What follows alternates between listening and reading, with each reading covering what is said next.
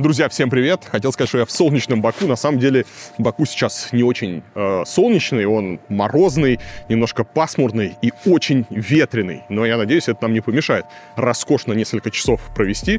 Устраивайтесь поудобнее. А хороших новостей, конечно, как обычно, не будет, но будет приятный фон, и, надеюсь, он немножко скрасит весь тот пиздец, который в мире происходит. По традиции напоминаю, что если вам нравится то, что делаю я, то, что делает моя команда, нам очень важна ваша поддержка. Спасибо всем, кто поддерживает. Спасибо всем, кто оформил пожертвования через сервис Boosty, Patreon или подписался на канал Варламов Плюс. Ваша поддержка — это лучшая реакция на нашу работу, лучшая благодарность, и она позволяет и дальше нам создавать классный контент. Все, я вас всех люблю, и мы начинаем.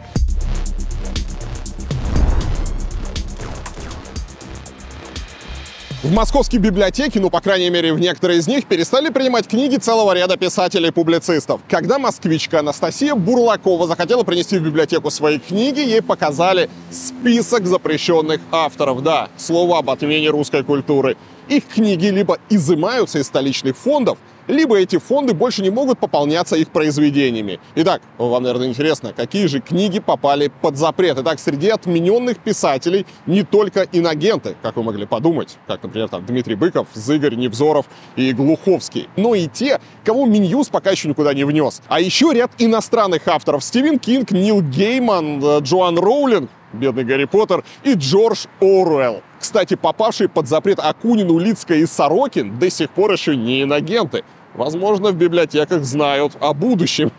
Похоже, кроме списка инагентов, есть еще какой-то отдельный список врагов народа, или как там классифицируют у нас это власти. Про покойного Лимонова я тоже молчу, тем более главную шутку про него запрещает рассказывать закон об ЛГБТ-пропаганде. Да, идите гуглить. Ну, здесь я начал думать, если они запретили Оруэлла, то за что? За что? Ну, что ж такого сделал? Ну, наверняка за неприятные ассоциации с книгой девятнадцать восемьдесят четыре, его легендарная антиутопия, которая оказалась не такой уж фантастической, если смотреть на наше время. Что интересно, Оруэлл умер за два года до рождения Путина. Но вот, зараза, успел навредить вредить режиму, который появился полвека спустя. Ну а Сорокин, чем же не угодил Сорокин? Сорокин явно не угодил пророческой повестью «День опричника» и ее продолжением под названием «Сахарный Кремль». В любом случае, друзья, кто бы что ни говорил, а мы живем с вами во времена, когда начали бороться с книгами. Единственное, что вселяет надежду, что запретный плод для русского человека сладок. И, может быть, русский человек, наоборот,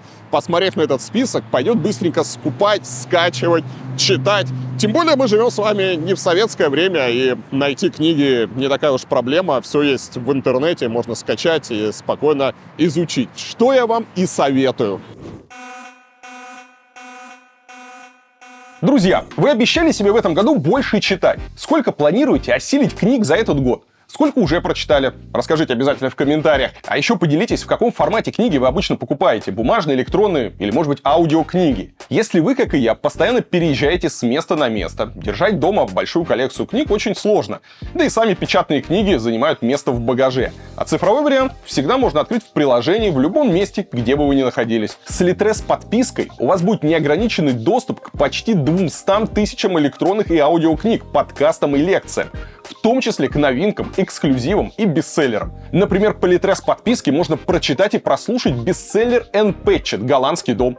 Это семейный эпос, действие которого разворачивается во второй половине двадцатого века. Все открытые по подписке книги автоматически сохраняются в память устройства. Потом вы сможете их читать и слушать офлайн. Это может быть удобно, например, в самолете. Вдобавок, владельцам подписки доступна новая функция — синхронизация между аудиоверсией и электронной. То есть вы можете переключаться между форматами и продолжать чтение или же прослушивание с того же самого места.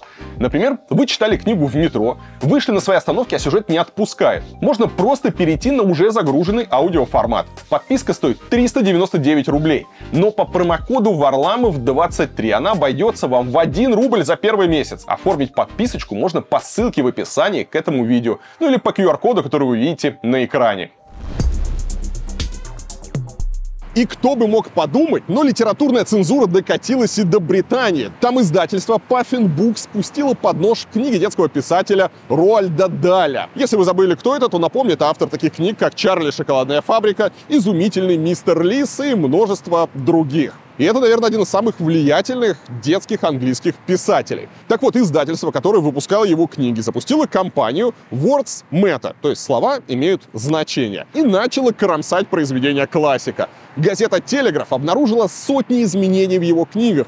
Например, некоторых персонажей животных издательство назначило женщинами, а из книги «Матильда» вырезало упоминание Киплинга, которого в западных странах сегодня отменяют как расиста и колонизатора. Самого Даля в последние годы тоже критиковали за расизм, а также за мизогонию и антисемитизм, несмотря на то, что в годы Второй мировой войны он был военным летчиком и сражался за Британию против нацистов. Но, тем не менее, все равно не угоден по нынешним временам. Что еще интересно, издательство запретило уже умершему Далю называть мышку толстой и рекомендовать ей сесть на диету. В общем, толстой мыши нельзя рекомендовать сесть на диету. Голова мисс Паук больше не черная, ведь это такое страшное оскорбление. Один из африканских языков больше не странный, а из понятия «остальной мир», ну, имеется в виду помимо Британии, издательство вырезало упоминания развитых стран. Ну, правильно, зачем миру Америка, Франция, Германия и Голландия, если есть Африка? Что здесь можно сказать, друзья? Пи***ц двусторонний, да. И, и там, и здесь одна хуйня. И эти люди будут еще смеяться над нашими скрипоносцами, которые вырезают из фильмов и книг упоминания ЛГБТ. Вообще, что я хочу сказать? Заебали мудаки как с одной, так и с другой стороны. Отъебитесь уже от книг и от фильмов. Можно, не знаю, я сам буду решать, что мне смотреть и что мне читать. Тем более, если речь идет о тех, кто уже давно стал классиком. Писатель Салман Ружди, который спасается от исламских карателей в Британии и США, назвал абсурдной цензурой попытки издательства «Паффин» искромсать книги Роальда Даля. Он написал, что самому издательству и тем, кому принадлежат права на творчество писателя, должно быть стыдно. Когда до него попытались добраться очередные пробужденные, Ружди ответил, что Даль был антисемитом с российскими наклонностями, который к тому же присоединился к преследованию Ружди в тысяча девятьсот восемьдесят девятом году, что не мешает писателю сейчас защищать своего умершего коллегу от полиции чувствительности. Кстати, сам Ружди, вероятно, восстановился после нападения на него в августе двадцать второго года. Насколько вообще может восстановиться человек его возраста с учетом тяжести травм? Ну а тем временем напавшему на него Матару Хади подарят десять соток земли в Иране. Об этом сообщил фонд по реализации фет имама Хамини. Секретарь фонда заявил, что преступник осчастливил мусульман, ослепив Ружди на один глаз и лишив его руки. По его словам, Ружди теперь не более чем живой мертвец. Как видите, у каждого свои традиционные ценности. Одни всеми силами защищают свободу творчества, а другие мечтают убить всех инакомыслящих.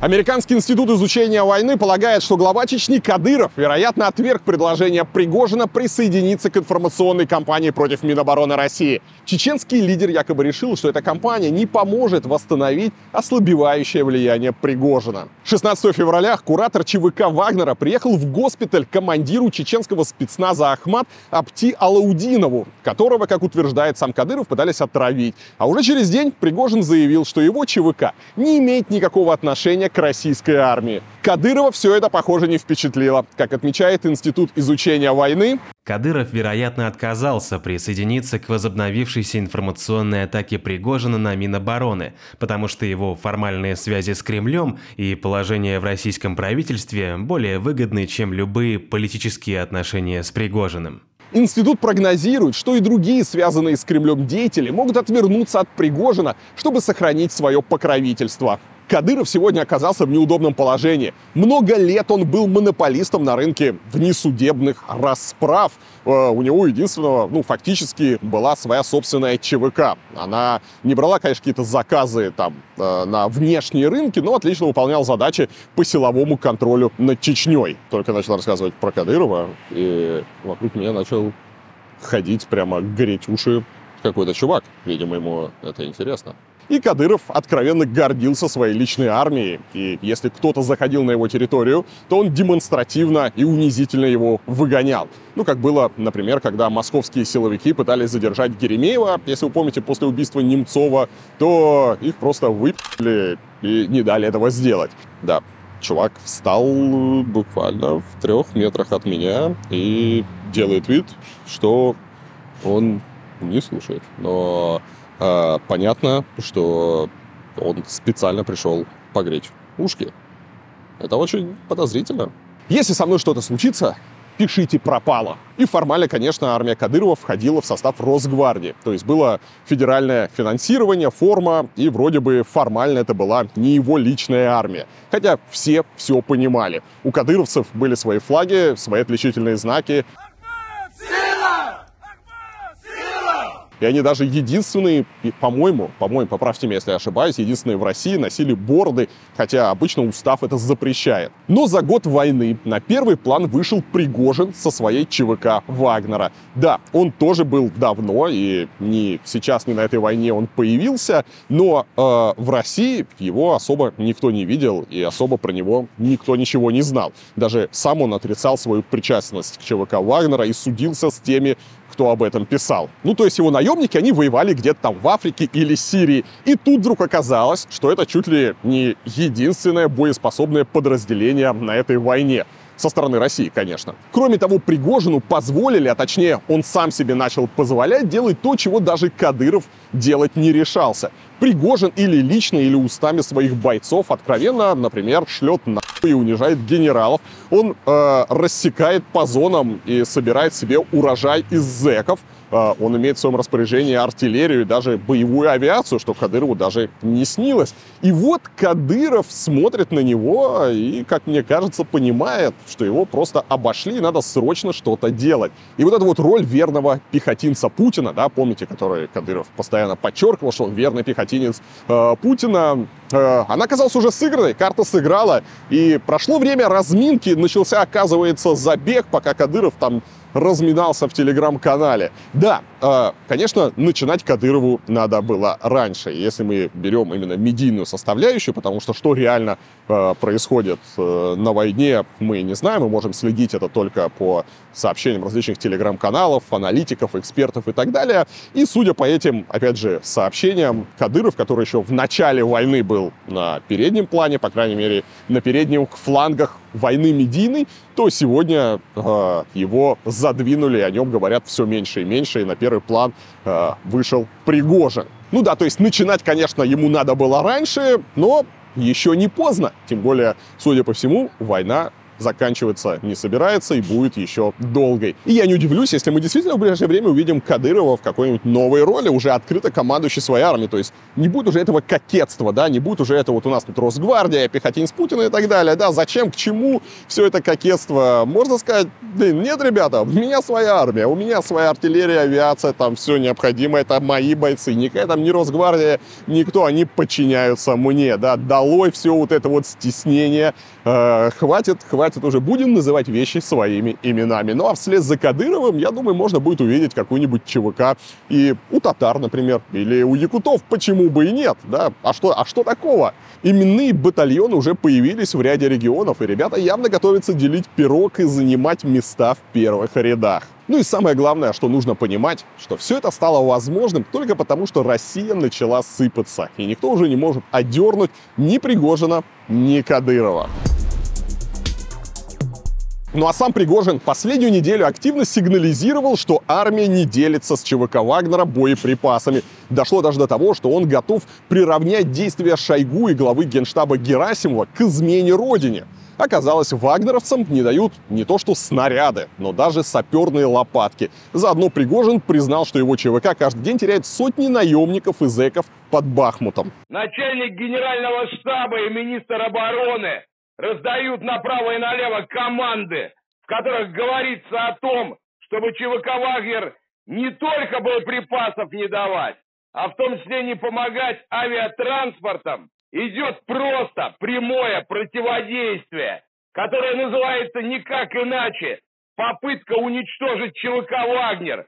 Ее можно приравнивать к измене Родине. В тот момент, когда ЧВК «Вагнер» бьется за Бахмут, теряя каждый день сотнями своих бойцов. Потом он вообще обвинил генералов чуть ли не в том, что они захватили Россию. Потому что кучка околовоенных функционеров решила, что это их страна, что это их народ.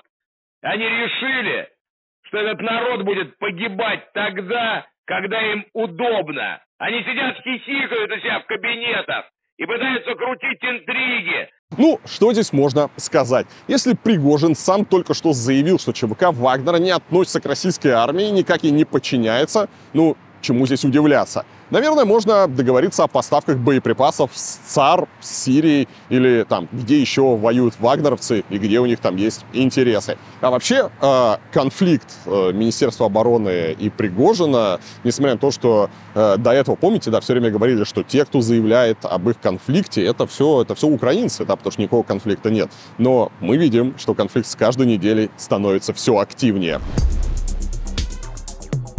Ну и еще одна удивительная новость. Депутаты Новосибирской области отменили прямые выборы мэра Новосибирска и наукограда Кольцова. Новосибирск был крупнейшим из городов, где за кандидатов в мэры еще могли проголосовать обычные люди. Ну, не считая Москвы и Петербурга. Но это э, считается отдельные субъекты. То есть в Москве и Питере выбирают типа губернатора. В общем, теперь мэра в Новосибирске будут выбирать депутаты, как и в остальных тринадцати российских миллионниках. Кстати, за отмену выборов голосовала «Единая Россия» и эл дэ пэ эр, а новые люди ка пэ эр эф выступили против. Но их мнение, как вы понимаете, ни на что не повлияло, голосов не хватило. К слову, нынешний мэр Новосибирска — коммунист Локоть, который был во главе города с две тысячи четырнадцатого года.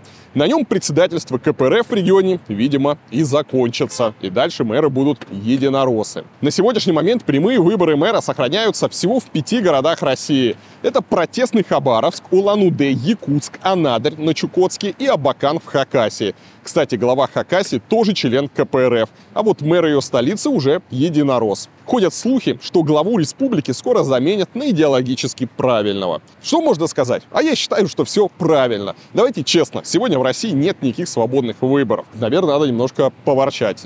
Друзья, если вдруг вы видите, что я стою на улице и что-то записываю, и вы хотите сфотографироваться, не стесняйтесь, подходите. Ну, для этого как, как минимум поздороваться. Я же не какая-то там обезьянка, да, там, и не какой-то памятник. Можно сказать «здрасте», представиться, попросить сделать фото. Я никому не отказываю, но вот так вот просто под, подбегать и фоткаться, мне кажется, немножко странно. Ладно, продолжаем. В общем, как я уже сказал, сегодня в России нет никаких свободных выборов. Еще недавно со стороны Кремля были хоть какие-то попытки создать иллюзию, что простой россиянин может выбирать. Помните, в Москве даже Навальный, Навальный баллотировался на пост мэра Москвы. Впрочем, той кампании уже в этом году стукнет десять лет. Сегодня выборов нет. Так, действительно, зачем устраивать этот цирк? Выборы надо отменить. Вообще, мне кажется, давайте пойдем дальше. У народа слишком много вольностей. Ну, например, вы видели последние телевизионные рейтинги. Там Соловьев уже вылетел из первой пятерки. Да, ну не хочет народ его смотреть. А какой самый кассовый фильм за последнее время? «Чебурашка». Это вообще нормально? Нет, нет. А все почему? Потому что народ еще может хоть как-то что-то выбирать и голосовать там рублем, ногами и так далее. Нельзя. Это все неправильно. Так что нужно, я считаю, нужно принудительно оставить один телеканал. И все. И запретить телевизор вообще даже выключать. И фильм всего один должен идти в кинотеатрах, чтобы все его смотрели. И фильм должен быть обязательно про войну, а не каких там этих мохнатых животных, которые сожительствуют с взрослыми мужиками.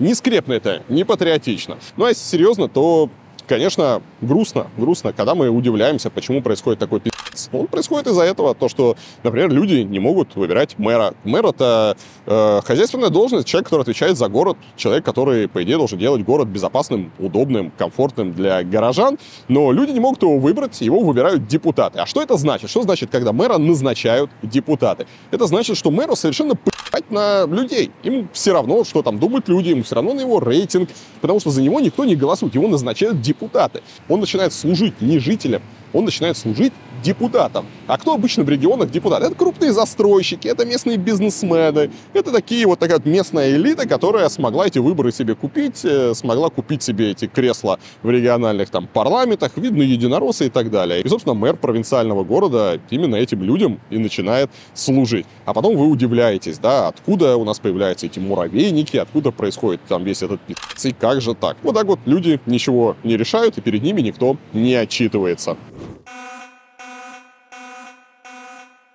Я вам уже рассказывал про мой проект «Вместе», где каждый может размещать объявления о своих услугах. Еще у нас есть чаты городов и стран, где люди делятся полезной информацией. Например, в чате Лондона уже почти четыреста человек. Если вы тоже живете в Великобритании и хотите быть в курсе того, что происходит в стране, у меня есть для вас два интересных источника информации на русском языке. Во-первых, это мои выпуски ЧП, где регулярно появляется мой замечательный друг Костя Пинаев с новостями из Соединенного Королевства. А во-вторых, это бизнес-издание «Коммерсант ю кей» и его телеграм-канал. Журналисты издания уже четырнадцать лет рассказывают об интересных и важных событиях в Великобритании. Кроме новостей на сайте и в телеграм-канале можно прочитать аналитические материалы, интервью и просто полезные статьи. Например, недавно «Коммерсант ю кей» публиковал список лучших школ Лондона. Кроме того, у издания есть приложение, в котором выходят гайды, лонгриды и дайджесты с обзором британской прессы на русском языке.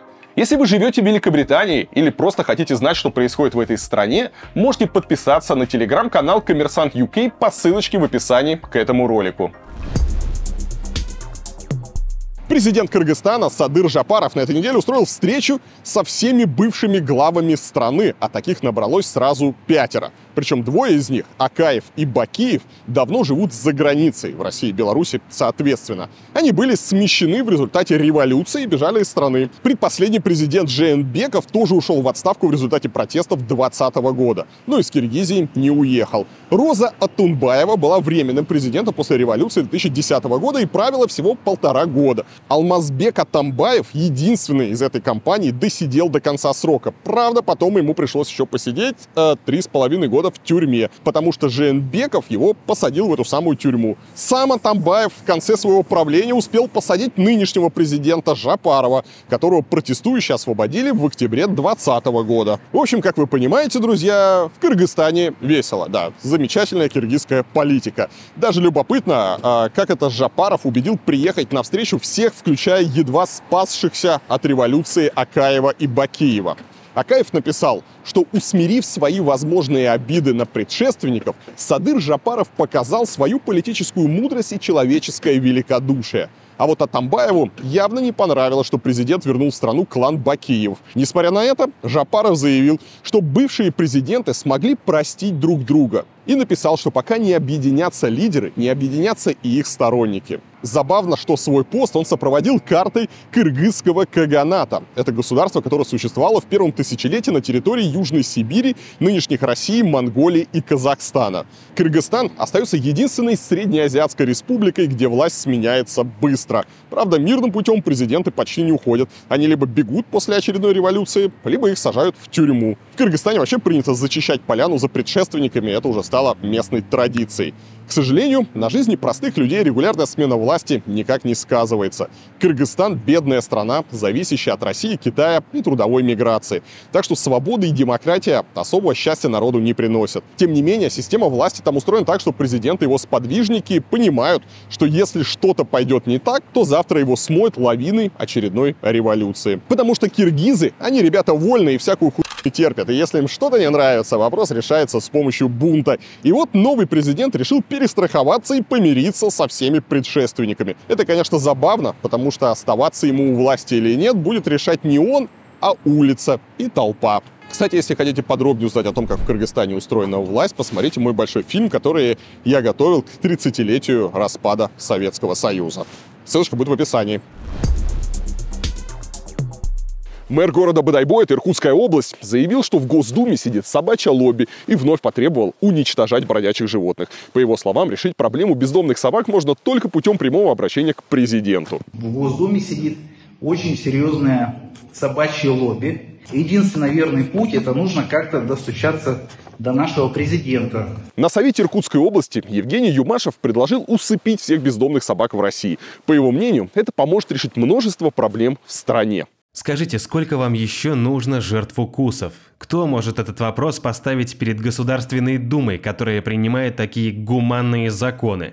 Скажите, когда, где и на каком этапе мы начали ставить жизнь человека ниже жизни собаки? Интересно, можно ли усыплять депутатов, чтобы решить множество проблем в стране. По мнению Юмашева, советская практика уничтожения бродячих собак была правильной, поэтому депутаты Госдумы должны ее вернуть. В идеальном мире мэра Бодайбо, если пойманное животное не обретает хозяина за месяц, его нужно убить. По данным издания «Байкал», в Бодайбо уже существует радикальная практика борьбы с уличными собаками. Некий питомник К девять уже четыре года занимается отловом животных на улицах, и за каждую голову ему платят сорок шесть тысяч рублей. Местные прячут собак по подвалам и гаражам, когда работники питомника выходят на охоту. А вообще мэр Бодайбо, видимо, не в курсе, что абсолютно все бродячие собаки в России, Америке, да и вообще во всем мире — это домашние собаки, которые в каком-то поколении ранее стали бездомными. То есть это дело рук человека, который выбрасывает питомцев на улицу. От того, что будут убиты все собаки, не имеющие хозяев, ничего, конечно же, не изменится.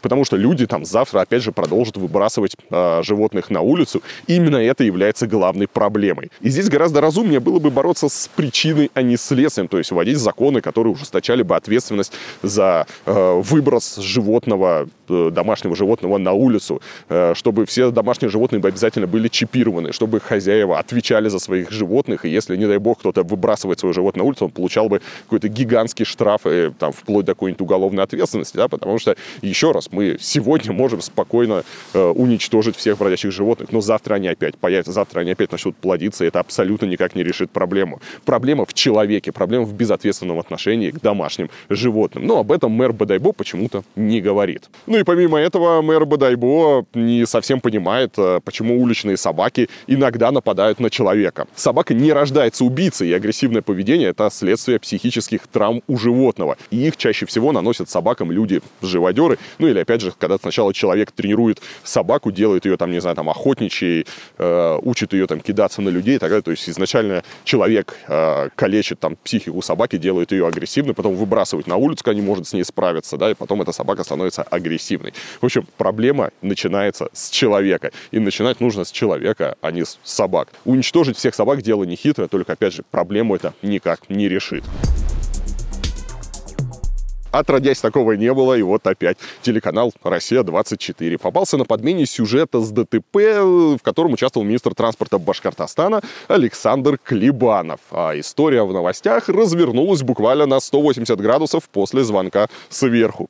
Да не может быть. Авария случилась еще в апреле прошлого года, когда лендровер министра Клебанова врезался в легковушку москвички Юлии Бородач. Женщина в итоге почти год пыталась добиться справедливости, но суд признал виновной в ДТП ее саму и даже оштрафовал на пятьсот рублей за нарушение правил маневрирования. шестнадцатого февраля «Россия-двадцать четыре» выпустила сюжет об этой аварии в программе «Вести. Дежурная часть». По словам москвички, информация там была подана объективно. Но уже через час, когда шел повтор, сюжет вырезали из эфира и удалили с сайта, что и заметила Бородач. Вскоре на сайте «Россия-двадцать четыре» появился уже новый сюжет и уже без обвинений в адрес министра. Виновной в аварии была выставлена женщина из Москвы. Юлия Бородач связалась с автором сюжета, и журналистка призналась, что в телекомпанию был сделан звонок свыше с командой убрать всю плохую информацию про Клебанова. Я связалась с журналисткой уточнить, в чем причина, и журналистка мне сообщила, что был сделан звонок свыше и дана команда убрать брать всю плохую информацию про господина Клебанова. Ну, видимо, авторы сюжета, как и источник вероятного приказа, никогда не слышали про эффект Стрейзанд. Ну или про знаменитую фотку Бейонсе. Раньше про министра транспорта Башкортостана Клебанова толком никто не знал. А теперь его имя и лицо свяжут не только с ДТП, но и с примитивной попыткой его отмазать. Ну, еще на этой неделе Маргарита Симонян заявила, что пропагандистский телеканал Russia Today, который она возглавляет, начал работать подпольно после блокировки в западных странах. По ее словам, журналисты стали использовать некие партизанские тропы на пути к мозгам европейцев. Но какие именно, уточнять она не стала, иначе их закроют. В смысле, тропы закроют. Телеканал Russia Today уже закрыли. В Евросоюзе Арти закрыли практически везде, и время от времени блокируют его зеркала. Симонян также опубликовала публикацию страшного немецкого издания Der Spiegel, в которой утверждается, что все больше немцев поддерживают Россию, причем значительно больше, чем в апреле. Она с радостью назвала это результатом тайной дезинформации, которую проводит Россия. Ну и, как предположило агентство, речь может идти о материале с заголовком «Вы распространяете путинскую ложь Германии. А что делает правительство?». В нем журналисты «Шпигель» разбирают миф об американских биолабораториях в Украине и приводят данные опроса, согласно которым двенадцать процентов немцев верят в эту информацию, а в Восточной Германии целых семнадцать процентов. Автор сюжета Симонян называет саму Симонян стратегическим оружием, а эффект работы Russia Today за рубежом – всемирным радиусом поражения. Но, как говорили классики, Классики, дырку ты получишь от бублика, а не нашу королеву Марго. Когда демократические режимы все запретили и отключили, Арти ушел в подполье. И что делать-то в этой ситуации? Работать на тех, кто... Работать партизанскими тропами, что мы и делаем. Партизанскими тропами? Это что значит? Не могу вам рассказать, иначе нам и партизанские тропы закроются. Нормально все. Ну, как известно, Симонян сидит на казенных харчах. И на эти харчи Кремль выделяет миллиарды рублей ежегодно. Поэтому очень важно вовремя похвалить себя за успешные спецоперации в самом логове идеологического врага. То есть суметь красиво отчитаться перед начальством, чтобы в следующий раз денег дали еще больше, несмотря на закрытие офисов Russia Today в Германии и Франции. Ну что, друзья, посмотрите, ну до чего красиво, до чего красивые деревья. Я сейчас даже, может быть, смогу принять снежный душ. Все ради того, чтобы порадовать вас красивым кадром. Ну и российскую пропаганду снова поймали за жопу. И теперь уже на придумывании истории о героизме российских военных в Украине. На несколько таких примеров обратили внимание журналисты. Корреспонденты «Новой газеты Европа» решили выяснить, в каких случаях при гибели военных, ну, которых посмертно наградили орденом мужества, имел место героический поступок. Я напомню, что орденом мужества в России награждают всех военных, погибших на войне в Украине, чью смерть власти, естественно, официально подтвердили. Итак, расследователи решили узнать, при каких обстоятельствах семнадцатого июня погиб артиллерист из Ивановской области Сергей Обухов. Он был похоронен в Крыму, посмертно получил орден мужества. А в школе его родного села Шиликша установили даже парту героя. Журналисты покопались по открытым источникам и восстановили картину гибели военного. И оказалось, что солдат Обухов был убит не в бою, а в бытовой пьяной перестрелке в летнем кафе в Херсоне. На тот момент город еще был занят российскими войсками. В той перестрелке погибли еще несколько военных и сотрудников эф эс бэ. Между группами силовиков произошел конфликт, когда они выпивали за соседними столиками. Тогда об этом инциденте писали местные издания, и журналистам удалось выяснить имена погибших. Через пару месяцев в пропагандистских СМИ стали появляться статьи о двух людях, погибших в перестрелке. Подполковнике эф эс бэ Сергее Пивалове и сержанте Сергее Обухове. И если про первого просто писали, что он погиб при исполнении воинского долга, то второго сделали героем. «Новая газета Европа» съездила в родную деревню Сергея Обухова и поговорила с его родными и односельчанами. Удивительно, но живым своей стране сержант Обухов не пригодился. Ей пригодился его портрет на школьной парте. В свою очередь, агентство рассказало о жителе Челябинска Юрии Гагарине. Он появился на таком провластном концерте в Лужниках, который прошел двадцать второго числа, перед двадцать третьим, такой праздничный концерт. И вот там показали этого Юрия Гагарина. И его даже актер-единорос Владимир Машков представил как спасшего триста шестьдесят семь детей в Мариуполе. Во время освобождения Мариуполя этих ребят спас ангел. Ангел – это позывной военнослужащего из Челябинска, отца семерых детей, Юрия Гагарина. В начале марта он отправился на передовую, хотя мог остаться дома. Этот год много рассказал о нас самих. Юрий Леонидович Гагарин спас триста шестьдесят семь детей в Мариуполе. Ну просто это супергерой, не просто герой, а супергерой. По официальной легенде, Юрий Гагарин с позывным «Ангел», отец семерых детей, который вместо того, чтобы остаться дома, отправился на защиту родины в Украину. Но оказалось, его история тоже не такая гладкая. Журналисты нашли в легенде несостыковки. В осенних и зимних видео ангела Гагарина показывали как спасателя гражданских, которых якобы не выпускали из подвалов укронацисты.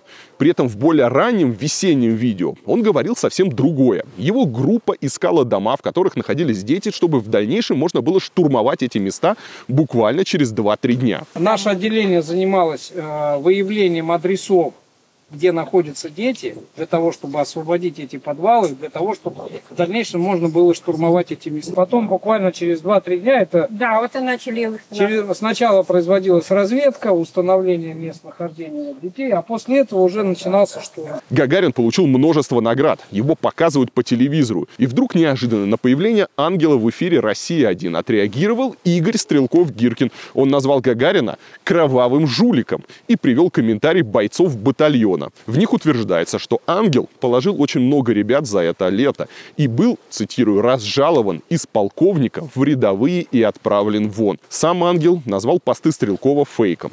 Агентство также пишет, что в нулевые против Гагарина возбудили уголовное дело о незаконном предпринимательстве и даже объявляли его в розыск. А еще в его соцсетях нашлись фотки, на которых Гагарин показывался в форме эф эс бэ. Журналисты отмечают, что фото сделано не позднее две тысячи шестнадцатого года. Ну и дальше, там, когда начали копаться, вроде как выясняется, что и диплом у него не настоящий, и на воинском учете он никогда не состоял, хотя себе какие-то там погоны прикрепляют. В общем, какая-то супер мутная история. Но чуваку повезло с именем и фамилией. Юрий Гагарин, сами понимаете, позывной ангел, красивая история для пропаганды, поэтому э, чувак, можно сказать, пришел к успеху. Ну а что там было уже не так, понятно, разбирать сейчас никто не будет. будет, потому что человек уже вышел на сцену, человек уже стал героем, а задним числом такие истории у нас предпочитают не распутывать. За нами правда, за нами Бог и наши семьи. Защитим нашу землю от серой чумы. Спасибо!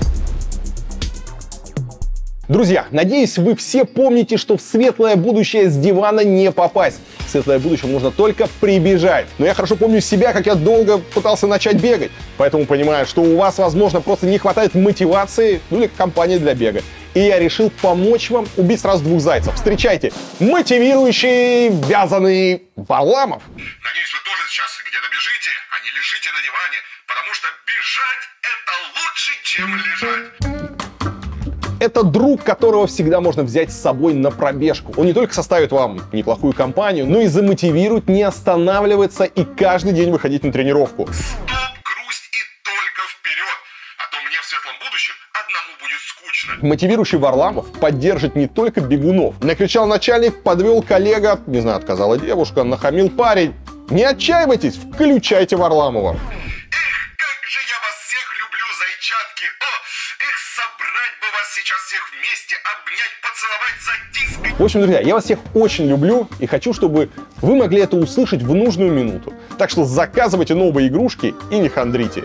Мотивирующий Варламов вас поддержит. Просто сожмите игрушку в районе груди, сердечко его вязаного. Я обнимаю, я целую вас всех, ваши носы и щеки. Желаю вам роскошного дня.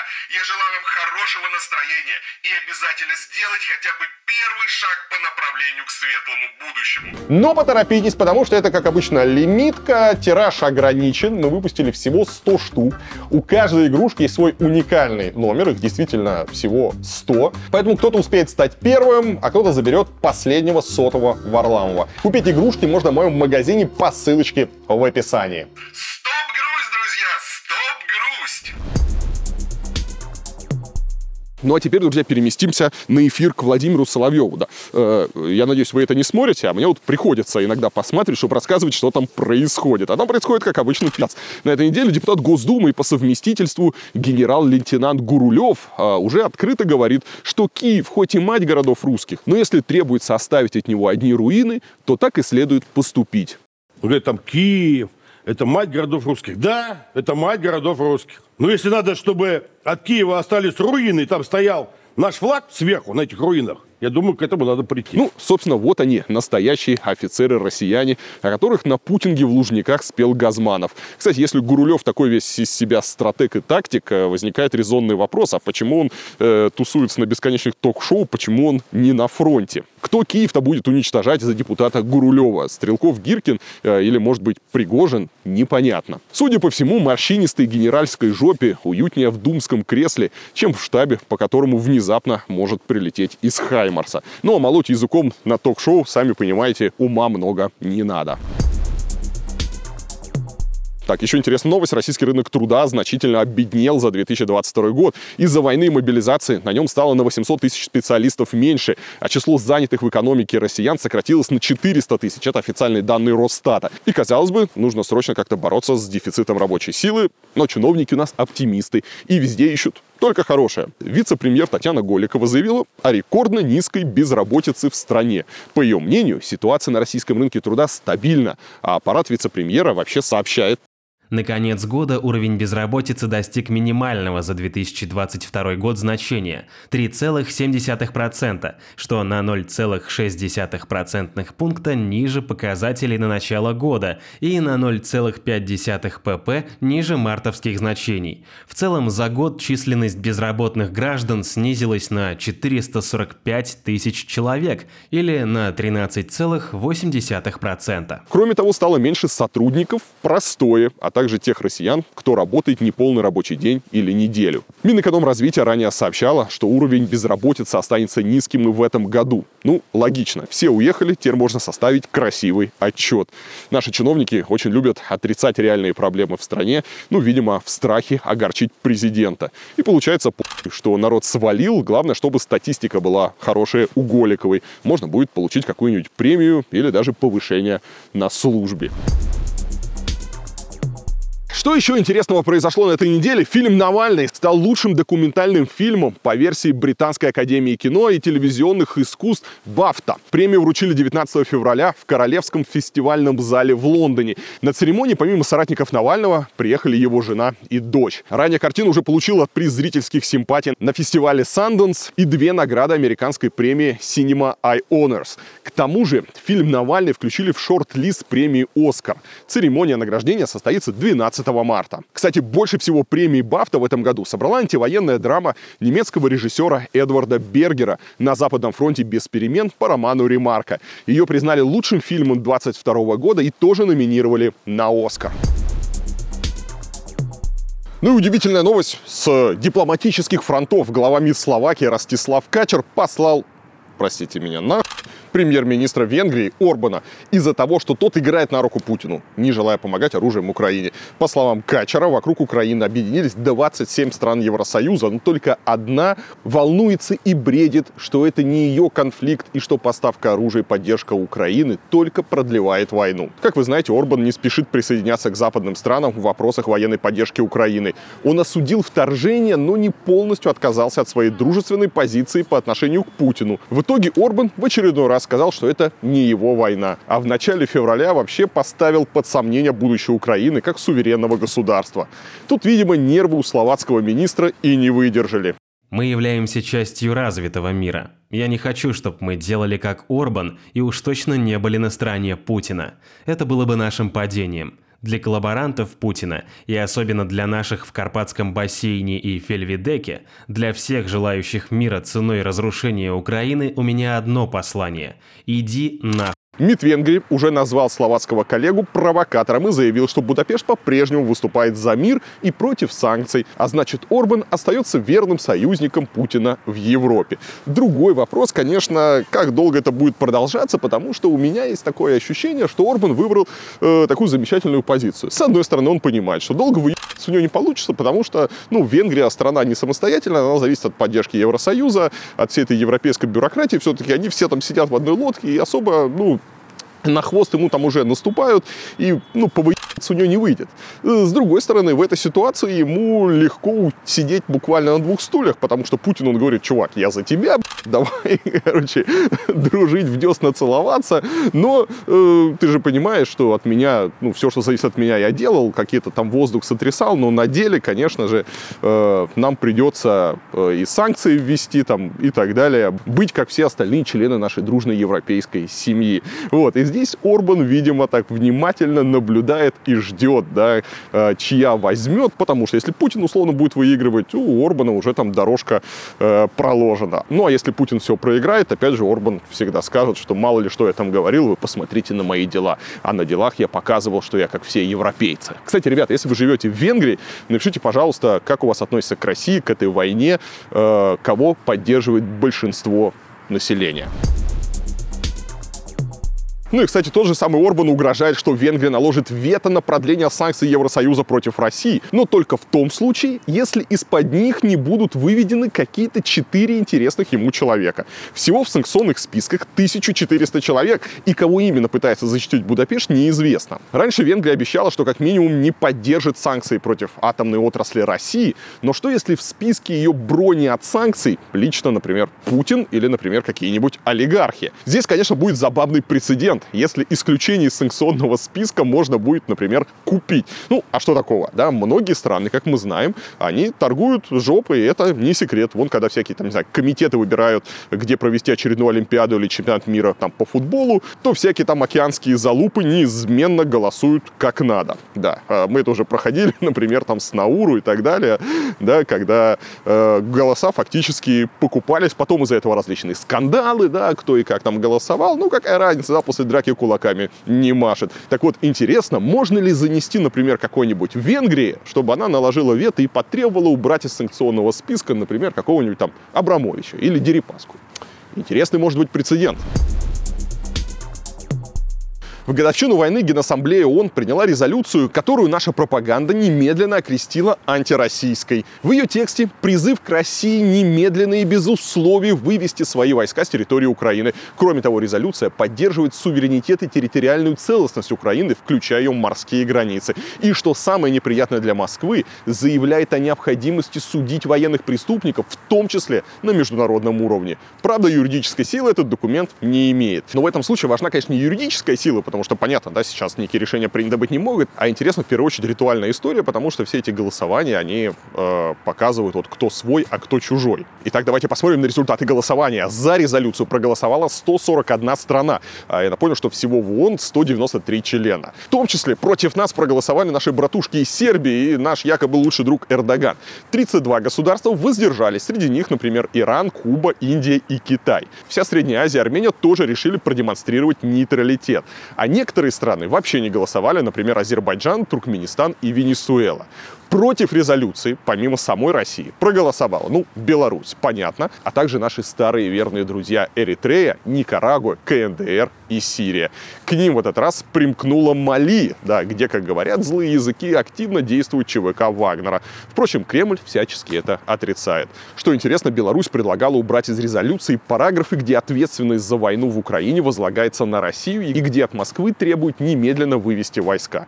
Удивительно, но поправки от режима Лукашенко приняты не были. И подобные голосования, да, хотя они и ритуальны, но они все равно хорошо показывают успехи нашей дипломатии. Что друзей не так, не так много, не так много, как хотелось бы. А тех, кого мы считали друзьями, та же самая Сербия, она активно голосует против России. Вот так вот, вот так вот, растеряли всех друзей. Зато появился новый Мали. Вот кто бы мог подумать. Раньше мы удивлялись Эритреей, теперь э, Мали. Вообще по этим голосованиям в ООН можно будет подучить географию, потому что каждый раз за Россию вступаются какие-то удивительные страны, которых большинство людей даже не знает, где они находятся. Но о том, что происходит в Англии, нам расскажет Костя Пинаев, человек в роскошном цилиндре. Кость, привет, тебе слово. Илья и все-все-все, снова привет, с вами, как обычно, из Лондона, Константин Пинаев с последними новостями нашего королевства. Давайте начнем с любимой темы всех российских телеканалов и СМИ. Тема «У соседа сдохла корова». Любой намек на то, что на Западе что-то, ну хотя бы чуть-чуть пошло не так, вызывает крайнюю степень возбуждения у всех российских СМИ. Например, на этой неделе в нашем королевстве были небольшие перебои с овощами и фруктами. Если бы не новости, я бы, наверное, не заметил этого дефицита. Перебои были, но они были скорее локальные, ну, по крайней мере, в двух моих супермаркетах, куда я хожу, все на полках как было, так и есть, но в некоторых сетях супермаркетов действительно помидоры, огурцы и перец выдавались не больше трех пачек в руки. А эти перебои вызваны неурожаем в Испании и Африке, где была необычно холодная погода для этого времени года. Плюс цены на отопление тоже не помогли. В общем, те, кто были против Брексита у нас, разводили руками, выпучивали глаза, многозначительно так шевелили бровями и говорили: «Мы вас предупреждали». Хотя, скорее всего, Brexit тут ни при чем. В интернете тут же появилась куча тоже шуток про то, что меняю помидорку на плейстейшн пять. Рассматриваю только серьезные предложения. В общем, новость немного странная, но она действительно была и не только в российских СМИ. Далее гораздо более громкая новость. Почти всю неделю новостные каналы подводили у нас итоги года войны в Украине. Если Путин надеялся, что война уйдет из новостной повестки Запада, да, то план его пока точно не сработал. Буквально каждый день в новостях би би си были прямые включения из Киева, аналитика, попытки подведения итогов, некоторые попытки прогнозов в том числе, а также воспоминания годичной давности уже из совершенно другой такой довоенной жизни. Я напомню, что Британия у нас приняла сто шестьдесят две тысячи украинских беженцев, абсолютное большинство из них живет в британских семьях, дети эти учатся в британских школах, поэтому эта война, она не где-то там, а совсем близко. Я уже молчу про украинское сообщество, которое уже находилось в Британии, поэтому кроме новостей у нас сразу несколько акций и перформансов прошли на этой неделе в Лондоне по случаю годовщины начала военных действий. Самая заметная была организована британскими политическими акционистами Led by Donkeys. Они в четверг дождались красный сигнал светофора и буквально за минуту умело разлили желтую и синюю краску на дороге перед посольством России на Bayswater Road.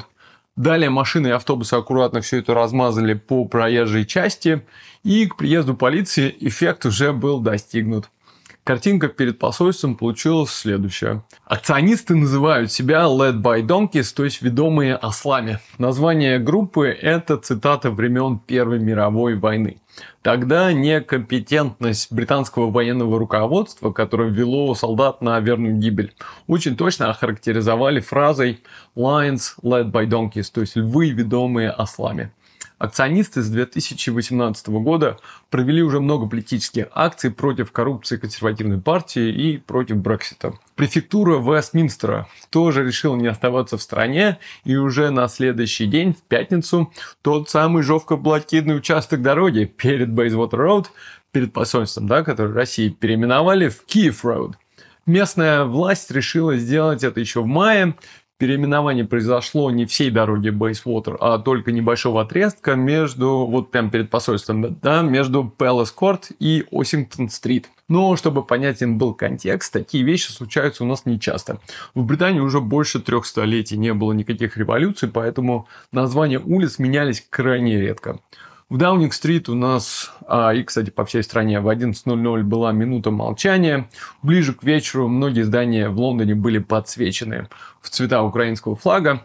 Ну и сразу два дня подряд у нас проходили демонстрации в поддержку Украины на улицах страны. Ну и финальным таким аккордом красивым Russian Democratic Society ближе к ночи показали долгожданный балет на здании посольства, все на той же уже Киев Road. Лебединое озеро проецировали на здание с надписями «Украине победу», «Крым не наш», «Путину Гаага». Такие новости, и увидимся на следующей неделе.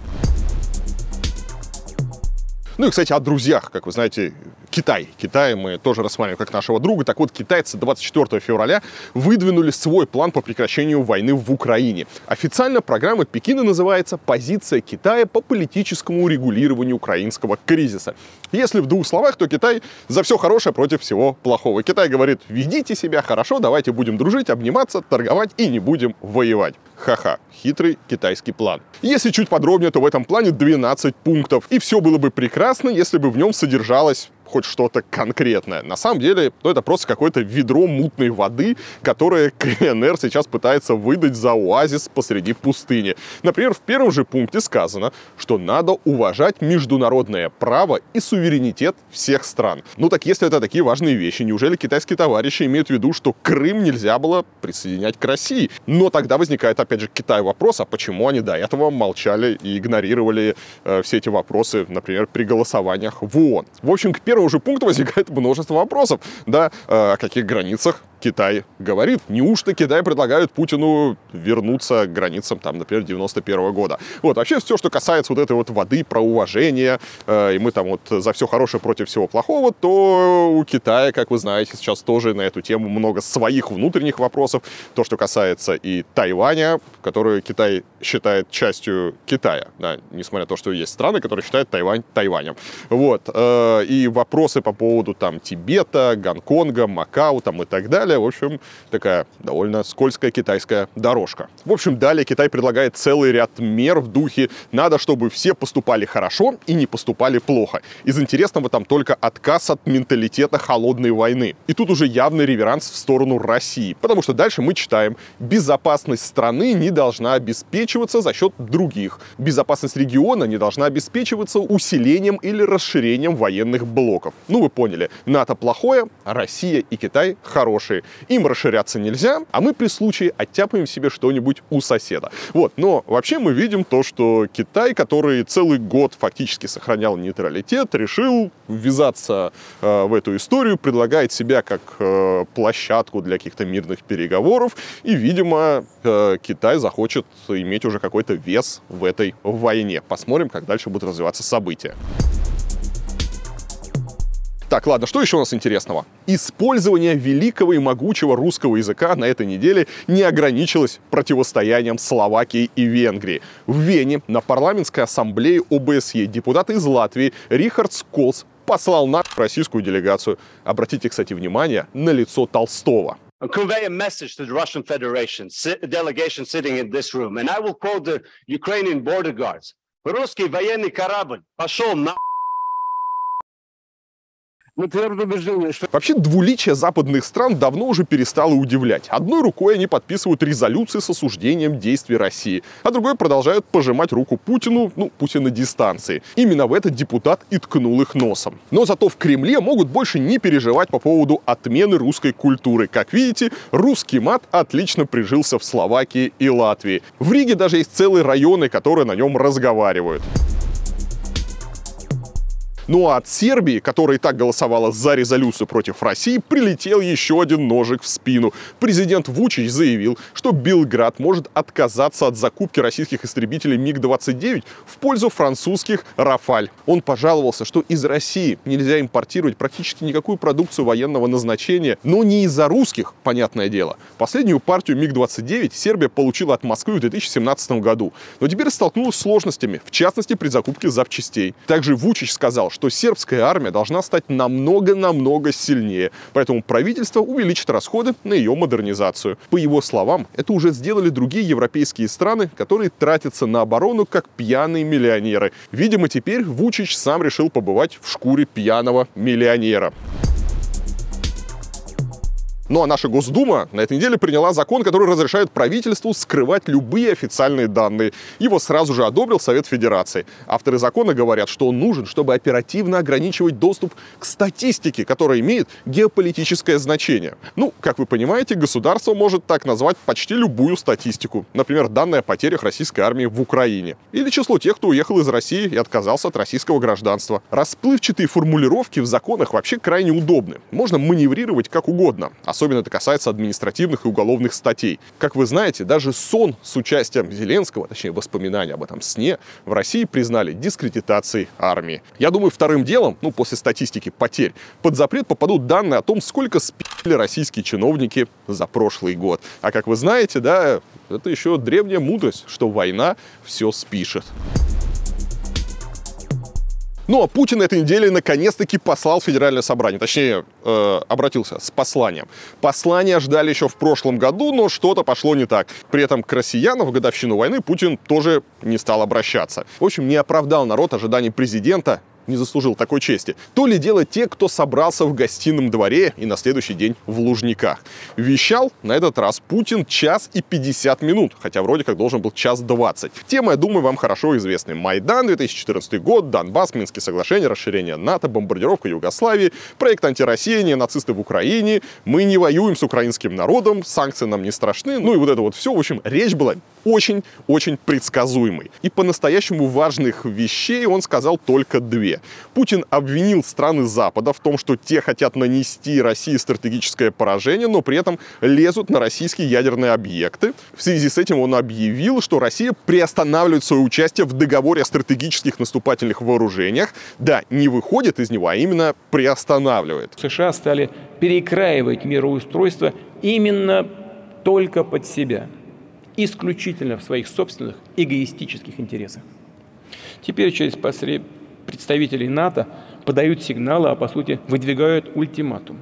Вы, Россия, выполняйте все, о чем договорились, в том числе договор об СНВ, беспрекословно. А мы будем вести себя как заблагорассудят. Мол, нет никакой связи между проблематикой СНВ и, скажем, конфликтом на Украине, другими враждебными действиями Запада в отношении нашей страны.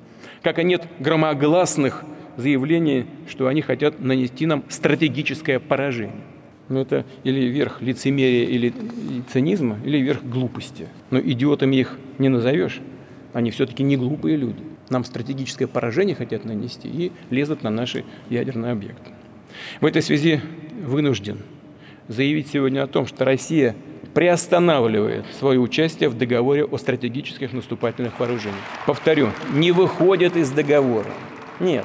А именно приостанавливать свою участие. Госдума и Совет Федерации немедленно приняли под козырек и, и даже приняли нужный законопроект. Позже, кстати, объяснили, что это вообще ничего не значит, мы просто приостановили договор, но, конечно, ничего развивать не будем, вы только там, вы только не нервничайте, да, то есть такая история, мы прощаемся, но не уходим.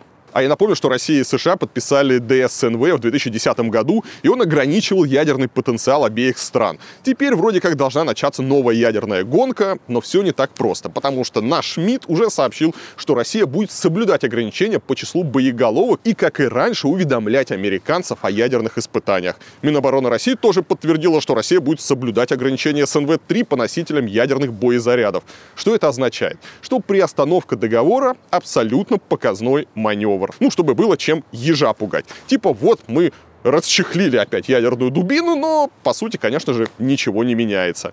Видимо, народ должен, не знаю, порадоваться, что уж теперь-то Россия задаст всем жару, а заодно должны чего-то испугаться, не знаю, самые нежные западные политики типа Шольца и Макрона. Но на самом деле все все понимают. Это был просто какой-то такой символический жест в ответ на визит Байдена в Киев и его речь о безоговорочной поддержке Украины. Как пишут, опять злые языки, как пишут, по-моему, би би си писала, да, что перед посланием Путина вроде как э, проходило испытание вот этой вот э, елды, этой э, путинской «Сармата», да, которую на Вашингтон, эти шизики, там, знаете, они поют «Сармат», на Вашингтон ездят там по городам с картонной этой елдой, э, и вроде как испытания прошли неудачно, и поэтому речь пришлось срочно переписывать, потому что, по идее, Путин должен был сказать, что вот мы провели еще одно успешное испытание «Сармата», и теперь вот бойтесь, бойтесь нас. Но что-то пошло не так, поэтому видимо, вместо гордости за «Сармат» пришлось выходить из э, договоров и все равно как-то вот намекать, что нас обижать нельзя, а то у нас есть ядерное оружие.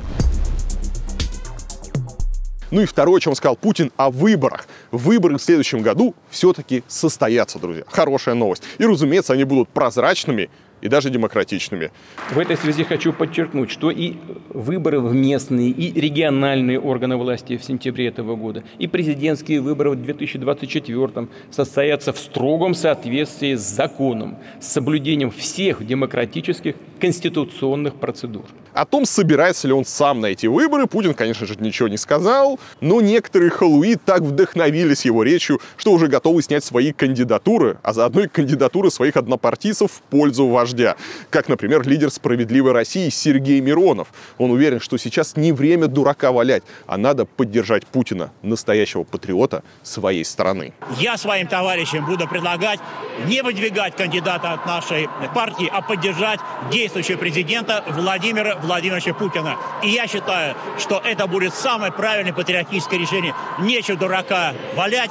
У нас есть лидер, у нас есть настоящий патриот нашей страны, который сегодня борется не только за будущее нашей Родины, борется за все будущее человечества. Ну, что здесь можно сказать? Миронов не подвел. Настоящая оппозиция. Вообще, конечно, Миронов один из самых ничтожных, жалких и нелепых э, политиков. Вот. И просто я удивляюсь, насколько чувак там из себя что-то строит, насколько просто э, нелепая, бессмысленная размазня, которую серьезно вообще никто не воспринимает. Все его заявления — это просто какой-то просто сотрясания воздуха, которые вообще мало кому на самом деле интересны.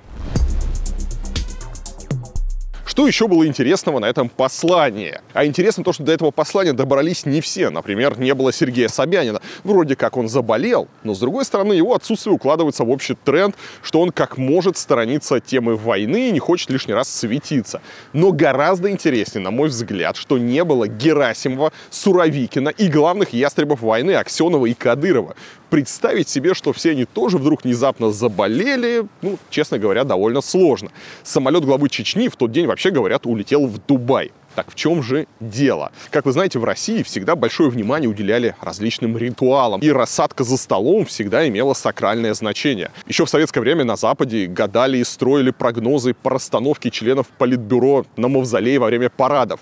Вот и гадайте, что может означать исключение из списка гостей людей, связанных с войной. Возможно, это э, просьба о мирных переговорах и такая демонстрация, что Россия к этим мирным переговорам готова. Э, возможно, как, как говорят, это акции их пошли вниз, там, может быть, грядут какие-то э, отставки или еще что-то. Может быть, э, Кремлю теперь вот эта вот ястребиная политика не близка. С другой стороны, главный ястреб все-таки прилетел, Дмитрий Анатольевич Медведев. В общем, интересно, интересно, что это значит. Потому что поверить в то, что Кадыров вот так вот взял и пропустил э, послание Федеральному собранию, я, если честно, не могу. Ну и, кстати, не было еще и Пригожина. Но тут ничего удивительного, на мой взгляд, нет. Было бы странно, если бы его, наоборот, пригласили.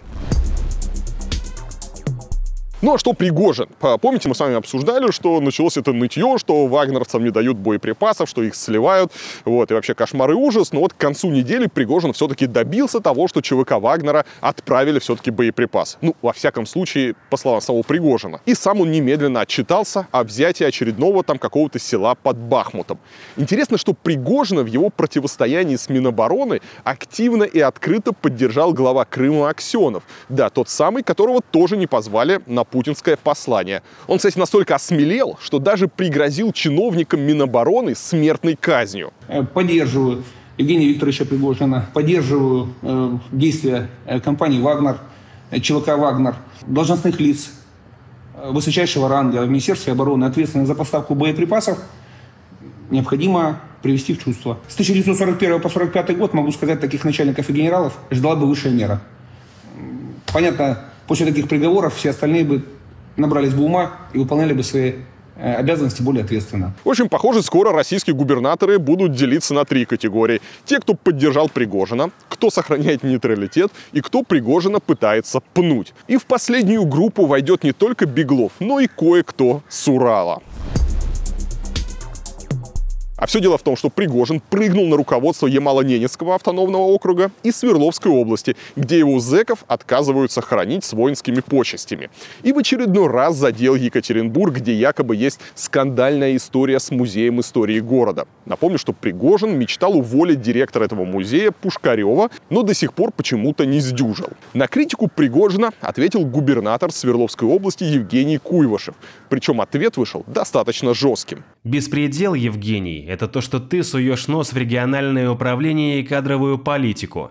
Если каждый бизнесмен, который зарабатывает на школьном питании, будет пытаться управлять страной, мы далеко не уедем. Все должны заниматься своим делом. Вы стряпайте котлеты и варите макароны, а мы в регионах сами разберемся. Видимо, Куйвашев тоже считает, что куратор ЧВК Вагнера потерял часть своего влияния. Кстати, ранее он уже давал отповедь Соловьеву. Жду, когда в эту пикировку включится шансонье Александр Новиков, который в свое время назвал пи*** Соловьева хрюканиной. Не терпится узнать, какие ласковые слова он придумал для Пригожина. Ну, здесь важно понимать, что Пригожин тоже молчать не стал, и на ответ Куйвашева э, написал уже свой ответ. При этом ответ довольно жесткий. В общем, на момент записи этого выпуска новостей ответа на ответ на ответ пока нет.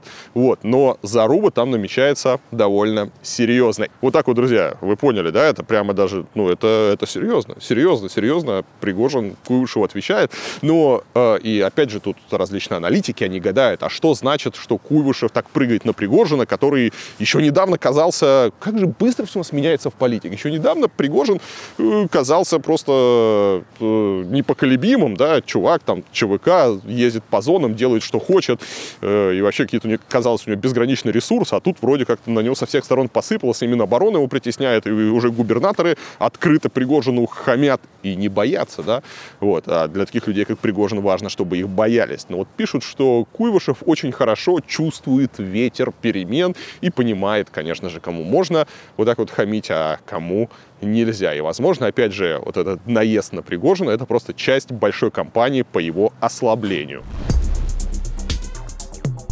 На следующий день после своего послания Путин пришел на концерт «Слава защитникам Отечества» в Лужниках, но был краток и не стал главной звездой вечера. А главной звездой стал военный из Донбасса Николай Романенко, который исполнил рэп-кавер на песню «Катюша». Не боюсь полукать, руки в кровь запачкать, это война, и не мы ее начали, но мы закончим, когда еще не точно зарделит ярко-красный флаг над Берлином. Ну а пока алая кровь орошает почву, эту войну потомки назовут великой. Да, русский рэп теперь на небывалой высоте. Куда там нацпредателю и инагенту Оксимирону или какому-нибудь Владе. Вот все, кто переживал за русскую культуру, да, вот то, что эти все вот уедут, а кто ж теперь будет петь, а кто, кто ж теперь будет писать стихи, а что ж теперь будет с нашей там эстрады, музыкой, литературой, со всем остальным. Я теперь спокоен, не нужны нам Оксимироны, есть у нас кем их заменить. На самом деле, конечно. Ну и заодно на сцену вышел тот самый дядя Юра, спаситель детей с позывным «Ангел», о котором сегодня мы уже говорили. Вместе с ним вытащили некую Аню Науменко, которая стала благодарить бывшего комбата Гагарина за то, что тот спас ее саму, ее сестру и сотни тысяч детей из Мариуполя. Спасибо дяде Юре за то, что он меня, мою сестру и сотни тысяч детей спас с Мариуполя. Посмотрите, вот он, тот, кто вас спас. Сотни тысяч детей из Мариуполя. Правда, потом Аня призналась, что чуть-чуть позабыла выученный текст. Интересно, в нем действительно было про сотни тысяч детей.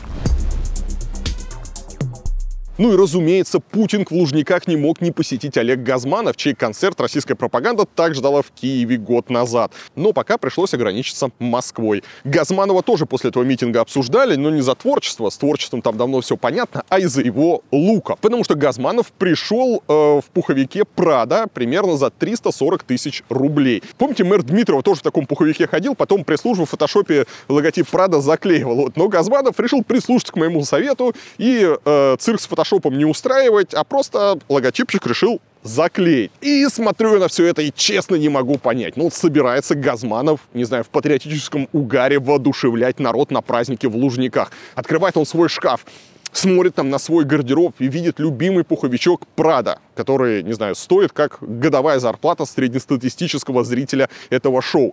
И становится Газманову как-то неловко. Блин, Прада, это какая-то натовская одежда, не знаю, засмеют. И берет он, не знаю, какую-нибудь изоленту и заклеивает логотип, чем привлекает еще больше внимания.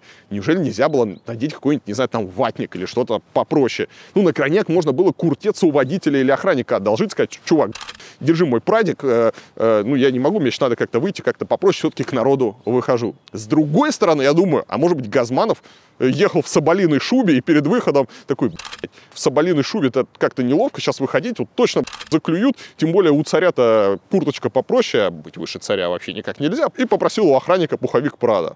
И это не прокатило, и здесь засмеяли. Ой, смотришь на эти замечательные все лица и думаешь, как они оторваны от реальности. Так, друзья, у меня есть хорошая новость. У Вадима из Франции появился микрофон. Я прислал ему петлички, и теперь у него будет хороший звук. Я надеюсь. Поэтому, Вадим, давай с хорошим звуком рассказывай, что происходит у вас во Франции. А вы, друзья, не забывайте про обратную связь. Пишите в комментариях, как вам международные корреспонденты. Кого слушать интересно, кого не очень. Возможно, какие-то страны, новости из каких-то стран вам хотелось бы получать. Мы найдем и там корреспондентов, чтобы вы знали вообще все на свете.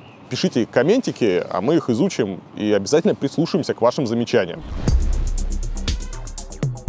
Привет, Илья. Эта неделя во Франции началась достаточно спокойно, без каких-то громких новостей. Началась она настолько спокойно, что самой главной новостью ее первых дней была новость еще с прошлой недели. Это новость об аварии Пьера Пальмада, знаменитого французского актера-комика, который еще десятого числа спровоцировал аварию, в которой серьезно пострадали три человека. Отец с шестилетним сыном до сих пор находится в больнице с тяжелыми травмами, и девушка, которая была на шестом месяце беременности и, к сожалению, потеряла ребенка. И эта новость, наверное, бы не продержалась так долго в топах новостных лент, если бы не удивительные подробности, которые посыпались как из рога изобилия сразу после аварии. Выяснилось, что актер находился в состоянии наркотического опьянения, он был под кокаином и другими синтетическими наркотиками. Двое его пассажиров скрылись для того, чтобы навести порядок в его квартире, но это не помогло, полиция все равно туда пришла и что-то нашла.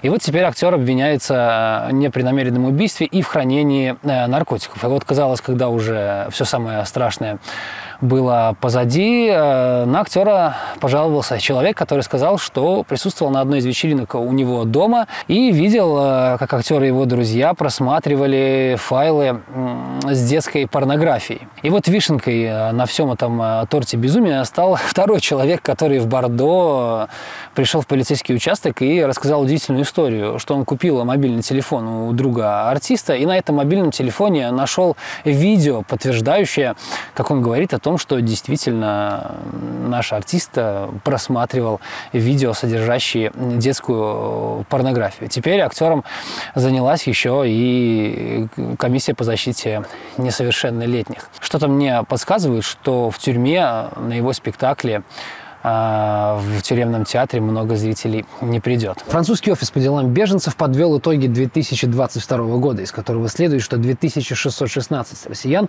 попросили политическое убежище во Франции в прошлом году. Всего же ОФПРА, так называется орган, получила сто тридцать тысяч заявок. На фоне этой цифры две тысячи шестьсот россиян кажутся цифрой совсем небольшой, но это в два раза больше, чем в прошлом году. И, как заявляет сама ОФПРА, количество просителей убежища из России постоянно она растет. Также они рассказали, что статус временной защиты во Франции получили более ста тысяч украинцев. Тут надо разделять политическое убежище и статус временной защиты. Статус временной защиты предоставляется всем украинцам, приехавшим в страну после начала войны, и он сразу дает право на временный вид на жительство, разрешение на работу, пособие, медицинскую страховку и другие виды помощи. Просителям же политического убежища придется пройти очень сложную бюрократическую процедуру, во время которой им нужно доказать то, что их жизни или свободе угрожает риск, и шанс получить это самое убежище равняется всего двадцати девяти процентам. Также Министерство финансов рассказало, что в этом году, точнее в прошедшем, потратило пятьсот миллионов евро на поддержание украинских беженцев. Половина этой суммы пошла на выплату пособий, вторая половина на организацию жилья и транспорта. Лидером же по количеству заявок является Афганистан. семнадцать тысяч граждан этой страны приехало во Францию в прошлом году. Вот второе, третье и четвертое место делят Турция, Бангладеш и Грузия. По восемь с половиной тысяч граждан этих стран приехали за убежищем в Пятую Республику. Пару выпусков назад я рассказывал про то, что крупнейшая нефтегазовая компания Франции «Тоталь» заработала в две тысячи двадцать втором году рекордную в своей истории прибыль – двадцать с половиной миллиардов евро. И уже тогда многие говорили о том, что, возможно, компании придется как-то пойти навстречу своим потребителям и ограничить рост цен на топливо, которое в последнее время происходит во Франции. И вот на этой неделе президент компании компании «Тоталь» заявил, что по просьбе президента Пятой Республики Эммануэля Макрона компания замораживает цены на дизельное топливо и на бензин до конца этого года на отметке один евро девяносто девять центов. Уже с этой субботы на всех автострадах, а с первого марта на заправках «Тоталь» по всей стране цена на дизельное топливо и бензин не превысит вот эту э, стоимость один евро девяносто девять центов, которая все равно, по мнению многих, является достаточно высокой. Компания «Тоталь» является лидером по количеству заправок в стране. Всего из десяти тысяч э, заправочных станций во Франции три тысячи пятьсот принадлежат компании «Тоталь». Сейчас э, цены на многие виды топлива перешагнули порог в два евро, и часто очень составляет два евро и десять центов. Поэтому скидка будет небольшой, но она гарантирует не повышение цен в дальнейшем до конца две тысячи двадцать третьего года. И это хорошая новость для автомобилистов. Ну и последняя широко обсуждаемая новость во Франции на этой неделе – это новости экологии. Все дело в том, что во Франции побит исторический рекорд засухи. С двадцать первого января на территории всей страны не выпадало больше одного миллиметра осадков. Простыми словами, уже больше тридцати двух дней во Франции не было дождей. В сочетании с очень жарким и засушливым летом это может привести к серьезным экологическим проблемам. По заявлению министра экологии, хранилища, искусственные, естественно, хранилища пресной воды во Франции сейчас отстают от привычного графика заполняемости на два месяца. Поэтому во многих городах, возможно, как и прошлым летом, будут введены ряд ограничений. Например, у нас на Лазурном побережье на многих пляжах не работали души, а в Италии э, запрещали в парикмахерских мыть голову два раза. Ну, посмотрим, какое будет лето. Мы с вами прощаемся до следующей недели. Смотрите ЧП, приезжайте во Францию, и пока-пока. Ну а теперь, друзья, просто невероятная история. Юрий Лоза позавидовал бы, и так на фоне мощного землетрясения в Турции и Сирии. Повторно завирусилось видео с главой турецкого космического агентства. На нем Сердар Йылдырым вещает о сейсмическом оружии. Якобы существуют военные спутники Warrior, способные присылать на Землю. Значит, так, сейчас внимание, внимание, это, это не шутка. В общем, э, эти спутники посылают из космоса на Землю десятиметровые титановые стержни. И эти стержни, значит, они, падая на Землю, проникают в Землю на глубину пять километров, да, это не шутка, и вызывают землетрясение магнитудой семь-восемь баллов. Чьи-то спутники и стержни он, видимо, не сказал, хотя, возможно, я просто не очень хорошо понимаю турецкий. Но вот бывший мэр Анкары Мелих Гёкчек считает, что разрушительное землетрясение в Турции — это, конечно же, дело рук США. А еще и Израиля. Да, и здесь, опять же, недавно я вспомнил Юрия Лозу. Жалко, что он не выдвинул на этот счет никакой своей фантастической теории. Можно ли на плоскую землю сбрасывать титановые стержни? Но самое главное, что во всем виноваты американцы и евреи. Все. Дело раскрыто, где вы были раньше. Здесь, правда, нужно отметить, что самый главный вот этот вот космический турок пояснил, что видео э, с этой теорией про стержни, оно старое, и не надо его связывать с нынешними катаклизмами. Впрочем, это не уберегло Турцию от теории заговора. Дело в том, что непосредственно перед толчками жители турецких городов видели в небе некие вспышки. Больше всего это было похоже на обычные зорницы, но вот сейсмолог из Дамаска, да, значит, на место турецких ученых у нас внезапно приходят знаменитые сирийские дамасские ученые. И вот сейсмолог Хала Хасан утверждает, что объяснения этому явлению просто нет. При этом она напомнила, что перед землетрясением меняются электрическое и магнитное поля атмосферы Земли. Но раз объяснить эти вспышки ученые не могут, то неудивительно, что в Турции, Сирии и некоторых других странах сейчас будут носиться с версией о сейсмическом оружии, которое применили злые американцы. Не очень, правда, понятно, зачем Вашингтону применять такое оружие против одного из главных своих союзников. Я напоминаю, что Турция в НАТО, ну и вообще сейчас никаких конфликтов таких особых с турками нету. Зачем американцам убивать там пятьдесят тысяч человек, э, разрушать города? Вообще ни хуя непонятно, но, как говорится, люди, которые верят в всякую хуйню, им доказательства не нужны, потому что вера, она сильнее любых рациональных поводов. В общем, друзья, э, на ваших глазах рождается новая теория заговора. Если вдруг... я не знаю, кто-то из ваших друзей или родителей будет вам рассказывать про сейсмическое оружие и про стержни, э, которые титановые сбрасывают с космоса, и они на пять километров в землю уходят, вызывая землетрясение. Знаете, что это полная хуйня. Я надеюсь, среди ваших знакомых таких нет, кто в это верит. И еще из новостей науки. Глава МИД Германии Анналена Бербок ярко выступила на Мюнхенской конференции. Отвечая на вопрос, будет ли Украина в безопасности, если Путин останется у власти в России, она сказала: если тот не изменится на триста шестьдесят градусов, то нет. Да, ну вы поняли, забавная оговорка, за которую зацепились многие наши пропагандисты и политики. Конечно же, всем понятно, что Бербок имела в виду сто восемьдесят градусов. Но она оговорилась и тем самым дала повод всяким там, не знаю, Медведевым, Захаровым устроить настоящий праздник. Что интересно, Медведев даже не мог пройти мимо этой оговорки и даже оставил свой комментарий в заблокированном в России твиттере, да еще и на английском языке. Что интересно, в его русскоязычном твиттере этой реплики нет, как и в его телеграм-канале. Видимо, Медведев поставил перед собой задачу отработать эту тему на иностранную аудиторию. Забавно, что такие невежественные люди управляют Европой. Анналена Бербок заявила, что была бы счастлива, если б Москва развернула свою позицию на триста шестьдесят градусов, то есть сохранила ее прежней. Не сомневайтесь, магистр геометрии, так оно и будет. Мы придерживаемся своей позиции. Но Мария Захарова посоветовала немецкому министру выучить хоть один школьный предмет. Если глава МИД ФРГ Анналена Бербок не выучит хоть один школьный предмет, то возможности обеспечить безопасность Германии на долгосрочной основе при ее правлении нет. Забавно, конечно, наблюдать, как сегодня единственная радость для нашей пропаганды, наших политиков — это ошибки западных лидеров.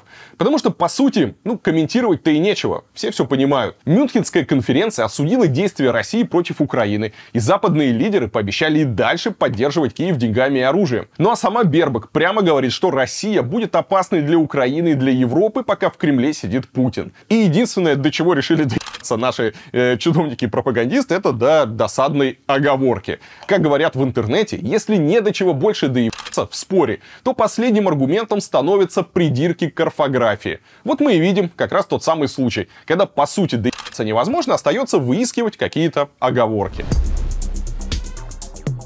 Как после войны в Афганистане по всей стране начали появляться памятники воинам-интернационалистам, так и теперь, несмотря на то, что война, точнее, э, это, специальная военная операция, она еще не закончена, но все больше упоминаний э, про героев СВО. И им уже начали открывать памятники один за другим. То бюсты, то памятные доски, а то и целые, целые памятники ставят. Вот в Ижевске решили поставить памятник российским солдатам. И открыли его в сквере напротив Дворца детского творчества. Ну, видимо, чтобы проходящие мимо детки сразу понимали, что к чему, так сказать, смотрели в свое не очень светлое будущее. Но поговорить бы я хотел с вами не про идеологию, а про искусство. Обратите внимание на стилек этой скульптуры. Депутат Госдумы от Удмуртии Олег Гарин сообщил, что памятник станет продолжением всероссийского проекта «Вежливые люди», автором которого является народный художник России Салават Щербаков. И что солдаты лепили с натуры. Поэтому нюансы экипировки и положение оружия в руках солдата скрупулезно соблюдены. Значит, я смотрю на эту скульптуру, и что я вижу? Если честно, я не знаю, что имел в виду скульптор,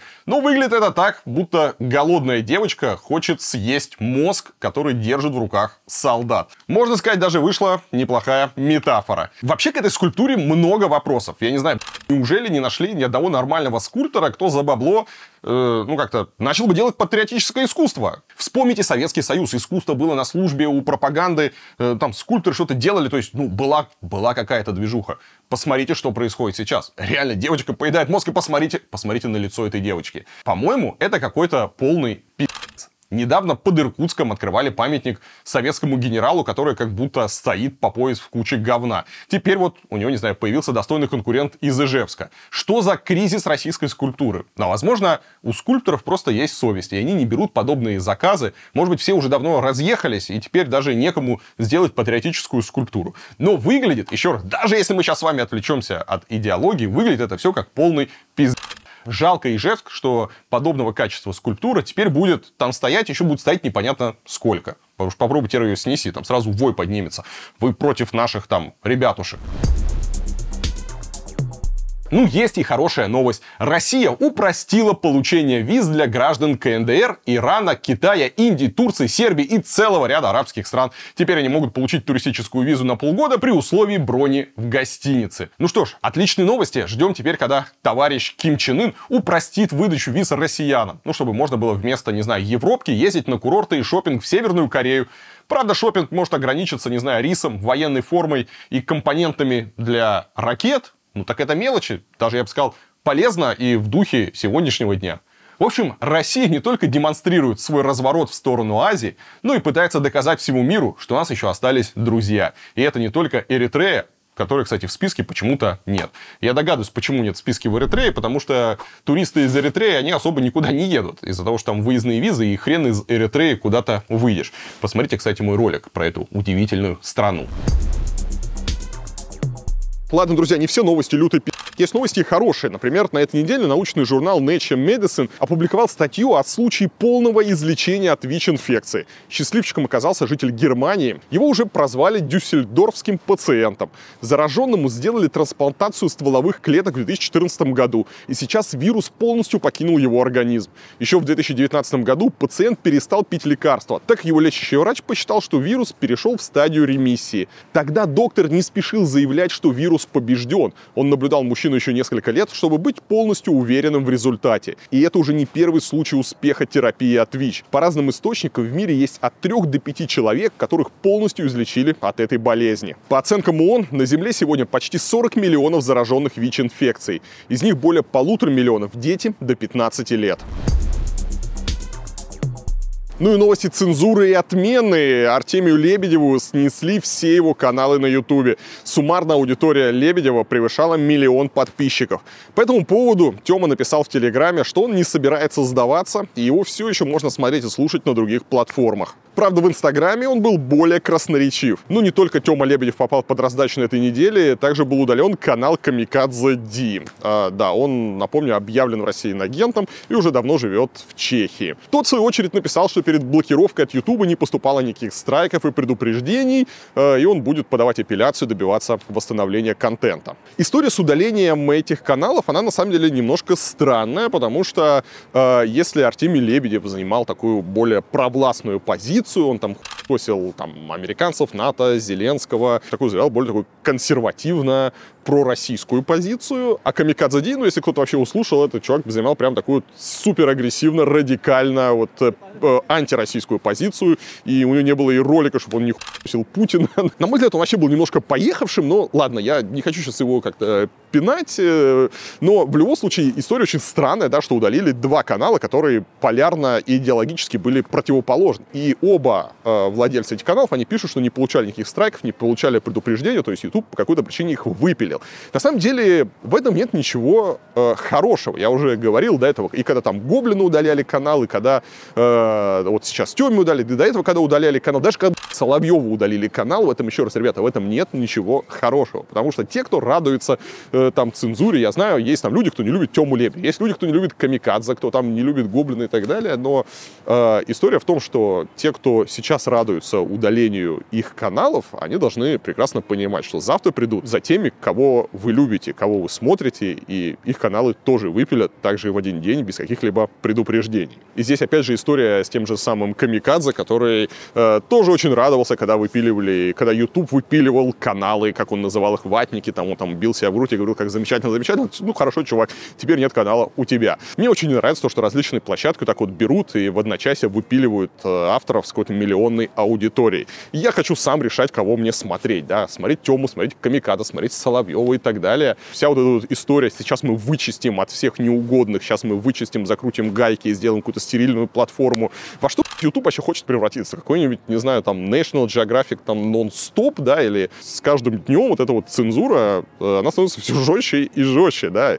Нет уже той свободы. Каждый автор сейчас сидит и трясется, как бы, как бы там чего лишнего не сказать. И каждый раз, когда вы смотрите какого-либо автора, вы должны четко понимать, что его команда, она э, внимательно следит за тем, чтобы не нарушить э, какие-нибудь там правила и чтобы все было стерильно. Еще раз, эти правила, они не позволяют делать, ну, до конца там честный, откровенный контент, потому что YouTube очень негативно реагирует там на любые там проявления, какой-нибудь там жестокость, на любые неприятные картинки. Не дай бог там попадет какая-нибудь там где-нибудь в уголочке э, что-то, что может быть воспринято как какое-нибудь, не знаю, там насилие, какая-нибудь там сигаретка где-то. И контент начинает просто сразу там пессимизироваться. Я уже не говорю о каких-то там ущемлениях, дискриминациях и так далее. То есть и с каждым днем этих правил все получается все больше, больше и больше и больше. И делать какой-то сложный, особенно политический или новостной контент становится ну, реально душно. Вот. И от этой цензуры, конечно, никто не выиграет. Ни зрители, ни авторы. Все очень тревожно.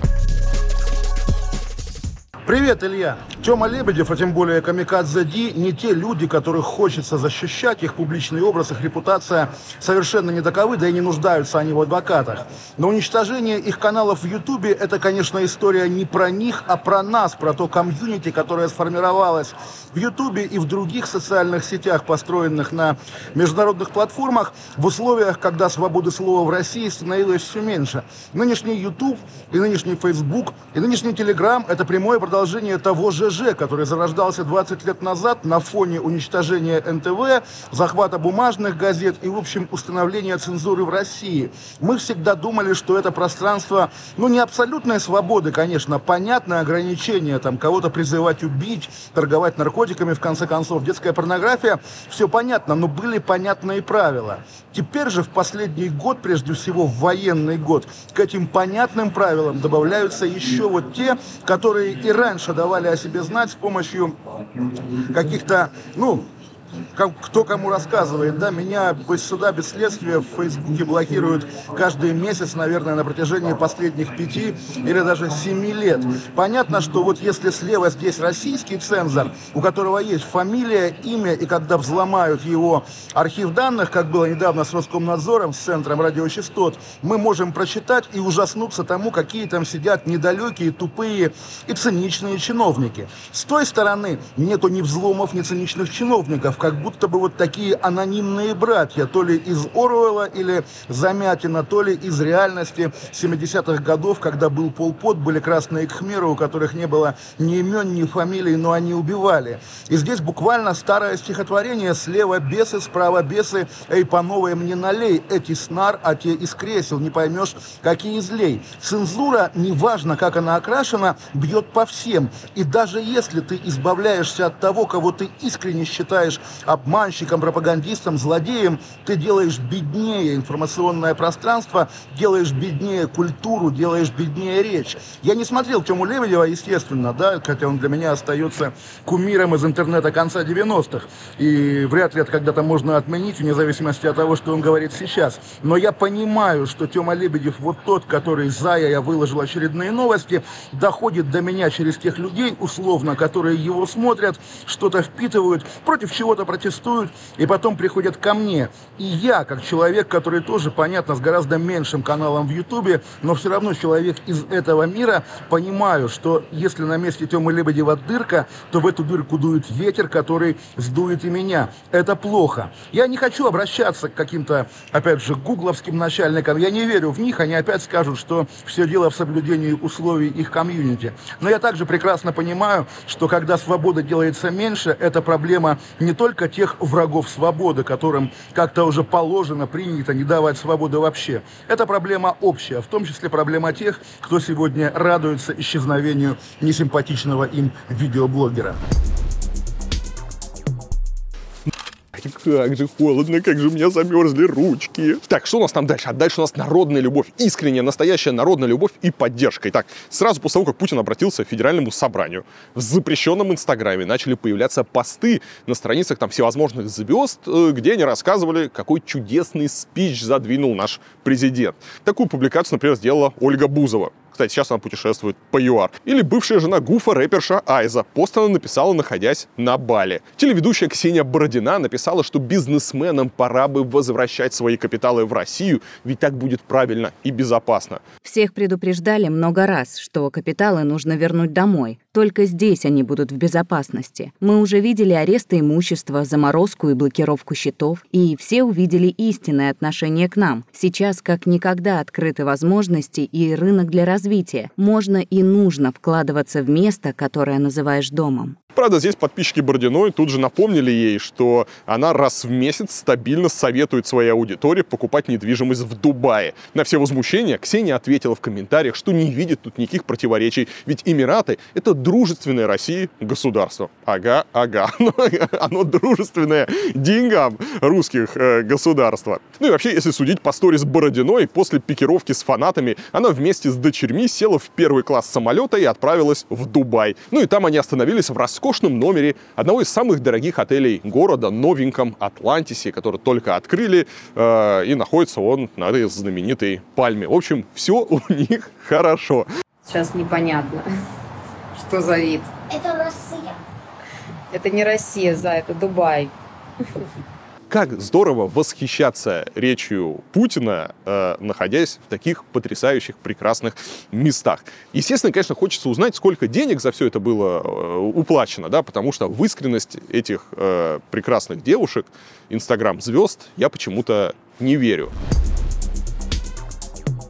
У Удивительная новость про наркотики. За последние годы полиция Эквадора изъяла так много кокаина, что на складах для вещдоков у силовиков просто закончилось место. И власти решили эту проблему по-современному. Теперь упаковки кокаина увозят на цементные заводы, а там белый порошок смешивают с цементом, песком и водой, и на выходе получается отличный материал для фундамента новых домов. Эта прогрессивная техника утилизации наркотиков даже имеет свое название – инкапсуляция. Всего таким способом будет переработано восемьдесят три тонны кокаина. А я напомню, что Эквадор — первая страна в мире, где инкапсуляция применяется в промышленных масштабах. Эту практику одобрило Управление ООН по наркотикам и преступности. Ну, по сути, здесь нет, опять же, ничего нового. Например, в скандинавских странах там после сжигания пепел, который остается, тоже пускают э, на строительство там домов. То есть, по сути, порошок и порошок, которые можно использовать. Главное, чтобы его не использовали по назначению во время строительства этих домов. А то потом придет какая-нибудь хуйня странная.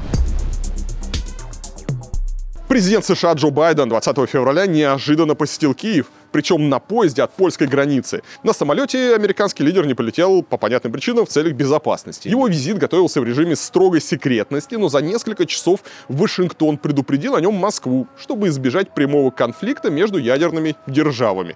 Z-блогеры и пропагандисты, разумеется, попытались использовать этот факт в пользу Путина. Они стали везде писать, что визит Байдена в Киев — это заслуга российского президента, ведь Белый дом просил на это разрешение, и Путин якобы дал ему гарантии безопасности.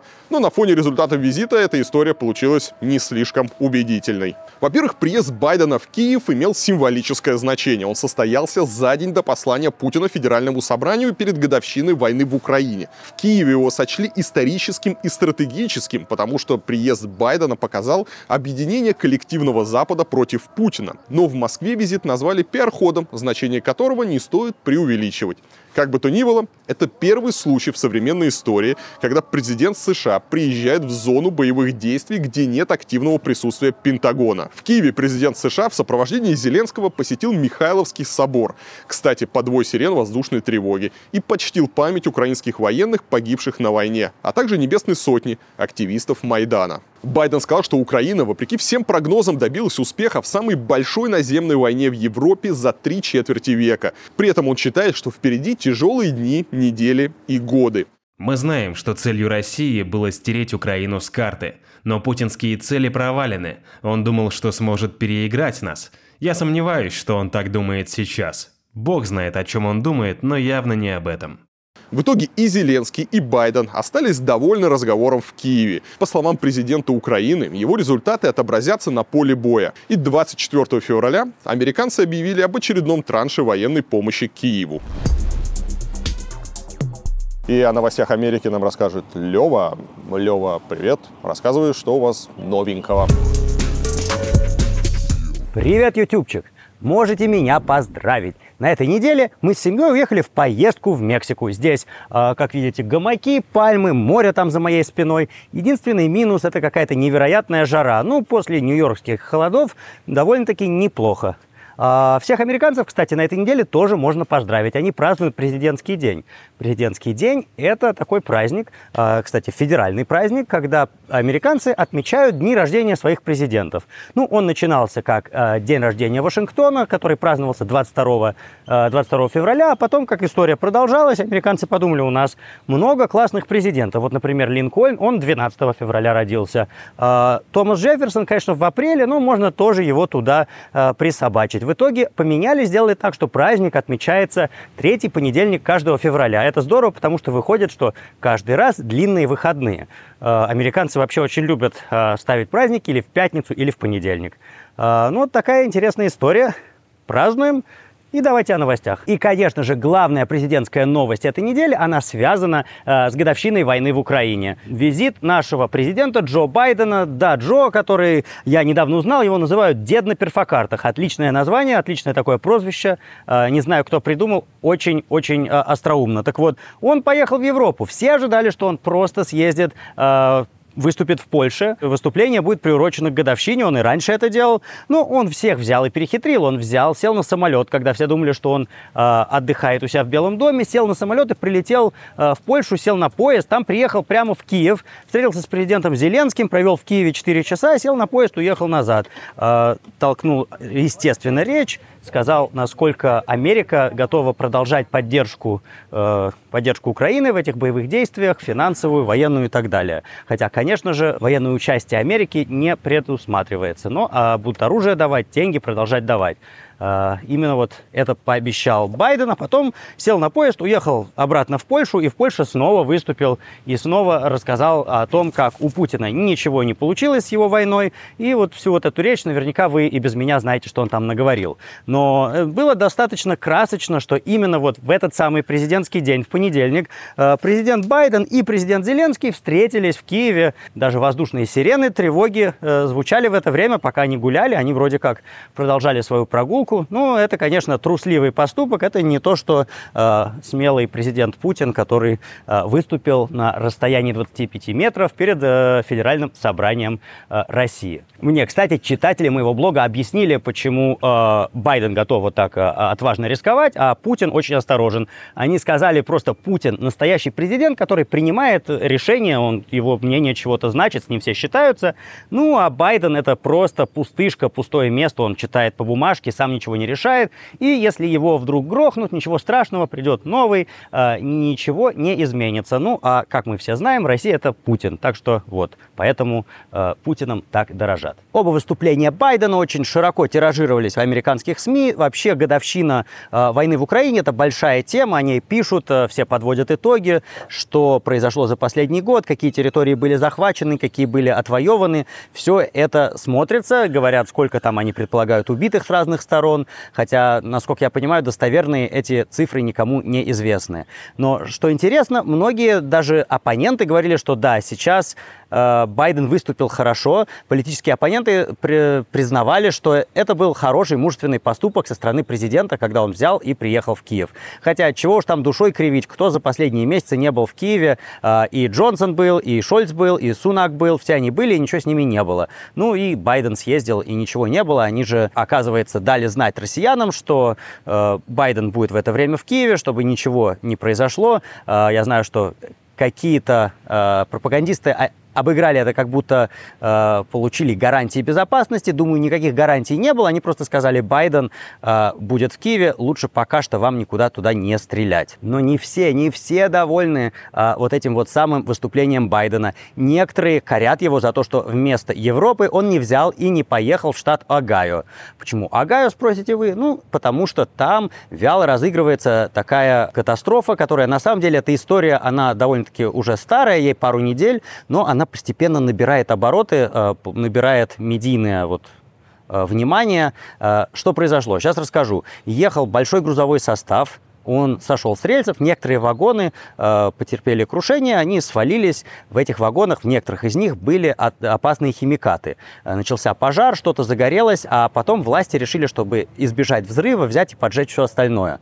Э, несколько вагонов с опасными химикатами были подожжены, э, и сейчас непонятно, есть ли какая-то утечка вот этих химикатов в окружающую среду, засорились ли какие-то э, водоемы окружающие. И все это проверяют. Ученые говорят, что вроде пока что никаких, э, никаких утечек, никаких опасных химикатов ни в почве, ни в земле, ни в воде найдено не было. Но местные жители им не особо доверяют, просто потому что э, в тех местах, в штате Огайо, это глубинка, они не склонны доверять правительству. И на этом пытаются заработать политические очки оппоненты власти, э, республиканцы. Они говорят, Байден, какого хрена ты едешь в Европу, когда у нас тут такая экологическая катастрофа назревает в нашем родном Огайо, который нам всем дорог и любим. И чтобы лучше проиллюстрировать эту вот точку зрения, кто бы вы думали, э, приехал в этот городок в Огайо под названием Восточная Палестина, а это был никто иной, как основной кандидат э, от республиканцев на грядущие президентские выборы и бывший президент Дональд Трамп. Он приехал и толкнул речь, сказал, что при его администрации ничего бы такого, разумеется, не произошло, хотя хотя непонятно, как можно э, приурочить катастрофу железнодорожную к какой-то политике, одного политика или другого, но он так сказал, и что он бы, разумеется, все расчистил и сделал по-другому и в сто раз лучше, без каких-либо деталей. Э, надо сказать, что э, в ходе вот этого выступления прессе ему задали вопрос: постойте, дорогой Трамп, разве не при вас отменили там какие-то э, ограничения, которые потребовали бы от таких поездов, э, чтобы, если они везут опасный груз, опасные химикаты, чтобы у них были электронные тормоза, и, возможно, тогда бы такой катастрофы не произошло. Э, на что Трамп сказал, что, конечно же, нет. Но потом... Потом журналисты посмотрели, и действительно при Обаме пытались такие требования ввести, при Трампе их отменили. Не факт, что это бы что-то изменило, но вот сейчас две партии пытаются друг друга как можно больше обвинить в произошедшем. Одни говорят: вот, демократы, вы сейчас у руля, вы такое позволили, и даже никто не приехал, никто не помог разобраться. Вообще президент должен быть на месте и рулить такими событиями. Ну, а демократы отвечают: мы вообще-то все разрулим, а это именно при вас, республиканцах, были изменены правила, которые позволили такому произойти. Пока что непонятно, чем это закончится. Вроде как никаких серьезных последствий экологических не будет. Ну, пока что ничего такого не найдено. Надеемся, действительно и не найдут. Но это будет продолжаться такой политической игрой. Ну и еще одна президентская новость, на этот раз немножко печальная. Есть такой бывший американский президент Джимми Картер. Он абсолютный чемпион президентского долголетия. Ему сейчас девяносто восемь лет. У меня, кстати, с ним парочка таких интересных моментов. Во-первых, он был президентом США в семьдесят девятом году, когда я родился. А во-вторых, это единственный из президентов Америки, которого мне доводилось увидеть вживую. Я как-то посещал кампус Гугла в две тысячи шестом году. году, когда Картер толкал там речь. Картер был президентом с семьдесят шестого по восьмидесятый год. Один из таких, считается, неудачников, кому не удалось переизбраться на второй срок. В восьмидесятом его просто вынес из Белого дома Рональд Рейган. Но он в после президентские свои годы вел активную политическую деятельность, ну, в основном благотворительную. Служил послом в Северную Корею, послом доброй воли, когда надо было кого-то оттуда там вытаскивать. Он много строил жилья для бездомных, он посвятил себя вот всем этим благотворительным целям, э, нелестно высказывался об Израиле, за что его не очень любят израильтяне. Пару лет назад он упал, сильно э, поранился, ему на тот момент уже было девяносто пять лет, и он на следующий день пошел строить дома для бездомных э, в таком проекте Habitat for Humanity. Э, и вот фотки этого разошлись, они увеличили видимость этого проекта, и считается, что э, одна из таких полезных вещей, которые сделал э, Джимми Картер. Так вот, печальная новость от него, его пресс-служба объявила, что он прекращает лечение. Он уже старенький, он уже очень больной, и он решил, что больше лечиться вот от всех своих болезней не будет, а будет просто доживать свой век дома, получать хосписную помощь. Если честно, я очень болел за то, чтобы он дожил до ста лет, был первым президентом США, который отметил столетие. Сейчас вот непонятно, случится это или нет. Похоже, дедушка сдал. А вы говорите: Байден пожилой. Вот Картер, девяносто восемь лет. На этом у меня все. Хочется в очередной раз пожелать мира России, победы Украине. До встречи в следующих выпусках. Пока. Трагичная новость из Якутии. Там весной двадцатого года житель Усть-Алданского района был задержан полицией из-за нелегальной рыбалки. В его машине нашли тридцать три осетра, разрешения на добычу которых у мужчины не было. И тогда суд не стал мелочиться и переговорил его к штрафу в десять миллионов рублей. Рыбак работал простым охранником, и из его зарплаты в тридцать тысяч рублей треть удерживалась бы на оплату штрафа. Таким образом, ему предстояло ежемесячно платить государству по десять тысяч рублей, пока ему не исполнится сто двадцать три года. восемнадцатого февраля стало известно, что он покончил с собой. Глава села Барагонцы, где жил рыбак, попросил не связывать штраф с самоубийством. Но местные жители все же уверены, что свести счеты с жизнью его подтолкнул именно неподъемный долг. Обычно в таких случаях, не знаю, нужно там объявить о личном банкротстве. Но для этого нужен там юрист, нужно, чтобы кто-то посоветовал. И я уверен, что местные помогли бы ему собрать на юридическую помощь, и ситуация бы разрешилась без таких вот жертв. Ну и, казалось бы, тут можно было бы обратиться к психологу, хотя бы бесплатному. Но в России, как мы знаем, это не принято. Особенно большая проблема то, что мужчины не обращаются к психологам, потому что это считается каким-то там зашкваром. И мужчина, настоящий мужчина, не должен идти к психологу. Вот. Случилась такая вот трагедия. Ну, еще одна удивительная новость. Московская полиция решила закупить походные бронепанели с изображением христианских святых, Архангела Михаила, Георгия Победоносца, иконы Казанской Божьей Матери и текстами молитв. Документ на портале госзакупок нашли журналисты «Полигон Медиа». В техническом задании говорится, что панели должны выдерживать мороз, жару, дождь и защищать от холодного и огнестрельного оружия, а также осколков. Я бы к этим требованиям добавил еще защиту от бесов и от греха, которая активируется святой водой. В общем, всего МВД хочет купить сто одиннадцать таких бронепанелей. Сколько денег полиция потратит на бронированные иконы, пока неизвестно. Интересно, кстати, прибегают ли какие-нибудь производители э, оружия или всяких вот защитных средств где-либо в мире к религии для какой-то дополнительной защиты. Вообще, все это выглядит немножко странно. Газета «Наша Нива» узнала вероятную причину смерти главы МИД Беларуси Владимира Макея. Четыре источника среди чиновников и врачей рассказали изданию, что министр покончил с собой. По их словам, Макей болезненно переживал крушение того курса, к которому стремился, часто чувствовал себя ненужным и неуместным. Администрация Лукашенко уже начала искать ему замену. На переживания о работе наложились проблемы в семье. В день смерти Макей приехал в свой дом один, жена и младший сын остались в другой квартире. Позже тело министра нашел его старший сын. В Курской области при пожаре в блиндаже погибли шестеро военных, сообщила Минобороны. Ведомство утверждает, что солдаты нарушили требования безопасности при использовании горючих материалов. По данным базы, все погибшие были солдатами-срочниками. Они топили печь в блиндаже и неосмотрительно плеснули туда бензин. После этого раздался взрыв и начался пожар. То ли перед пожаром, то ли из-за него сдетонировали боеприпасы. Источник ТАСС утверждает, что всего в блиндаже было семеро солдат. Одному из них удалось выжить. Так, друзья, теперь новости, можно сказать, современного искусства и мощнейших оппозиционных перформансов. Самарский депутат от ка пэ эр эф Михаил Абдалкин выложил видео, на котором он слушает послание Путина с лапшой на ушах. Этот перформанс он подписал так. Прослушал двухчасовое послание президента, полностью поддерживаю, полностью согласен. Отличное выступление. Ничего подобного я за последние двадцать три года не слышал. Приятно удивлен. Ну, конечно же, это не осталось незамеченным. Единорос Хинштейн назвал это странной выходкой, которая более уместна для украинского, но не российского депутата, и призвал ка пэ эр эф приструнить Абдалкина. В ка пэ эр эф назвали видео однопартийца глупостью и попыткой поймать сиюминутную популярность. Коммунисты пообещали, что не оставят этот поступок без внимания. Без внимания такой поступок действительно сложно оставить. Есть у нас еще настоящие оппозиционные депутаты, даже в партии ка пэ эр эф. Ну и еще одна хорошая новость. Донбасс превратится в экономический рай. Ну, во всяком случае, об этом мечтает руководство дэ эн эр. На этой территории, где, кстати, действует военное положение, ставленник Москвы Виталий Хоценко анонсировал создание свободной экономической зоны с беспрецедентными условиями. Нью-Васюки прямо построят. В общем, там отменят налоги на имущество и прибыль.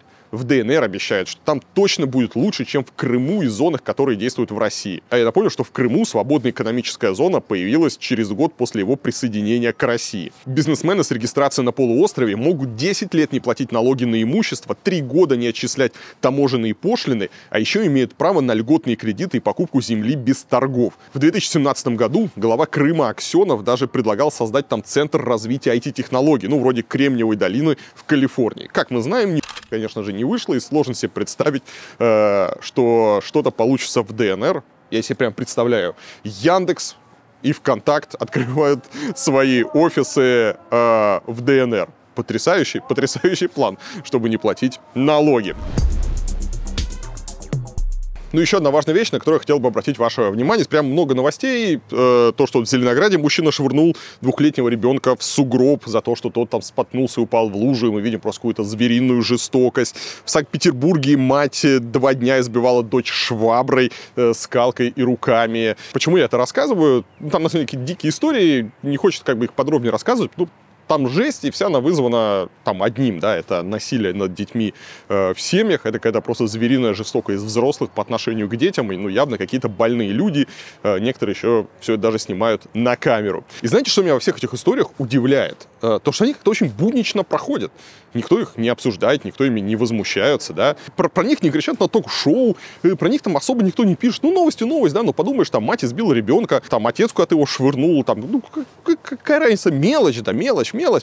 Хотя, если кто-то там, не дай бог, сфоткается с голой жопой там или как-то не так на фоне какого-то храма, помните, сколько было воя, сколько было крика, да, как это так можно? Посмотрите, у нас традиционные ценности, оскорбления чувств верующих, там кого-то сразу задержат, дают пятнадцать суток, там, и э, полнейший пи***ц. Не дай бог, где-то какой-то радужный флаг, там тоже начинается с рот, с розы, ужас, кошмар, радужный флаг, ЛГБТ, пропаганда. Вот это у нас же традиционные ценности. А когда избивают детей, когда происходит пи***ц, это никому не интересно. Это не интересно пропагандонам, это не интересно э, там обсуждать где-то. Это кажется, что что-то будничное, нормальное. Возможно, это и есть те самые традиционные ценности, которые мы защищаем. Нет, конечно, это ненормально, это полный пиздец. И очень грустно, что такое, во-первых, происходит, а во-вторых, что это так вот замалчивается, замыливается, и никто не обращает на это особого внимания. Ну что, друзья, на этом все. Спасибо, что смотрели.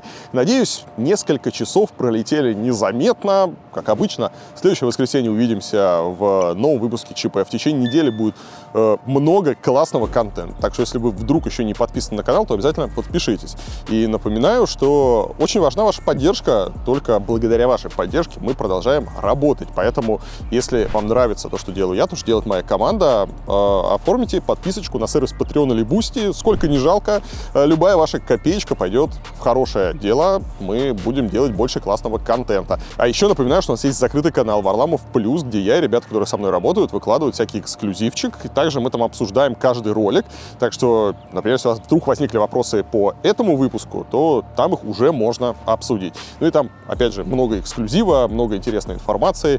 Я в течение недели делюсь своими мыслями относительно происходящих событий. Так что подписывайтесь на канал Варламов Плюс. Ссылочка на тоже будет в описании. Всем пока!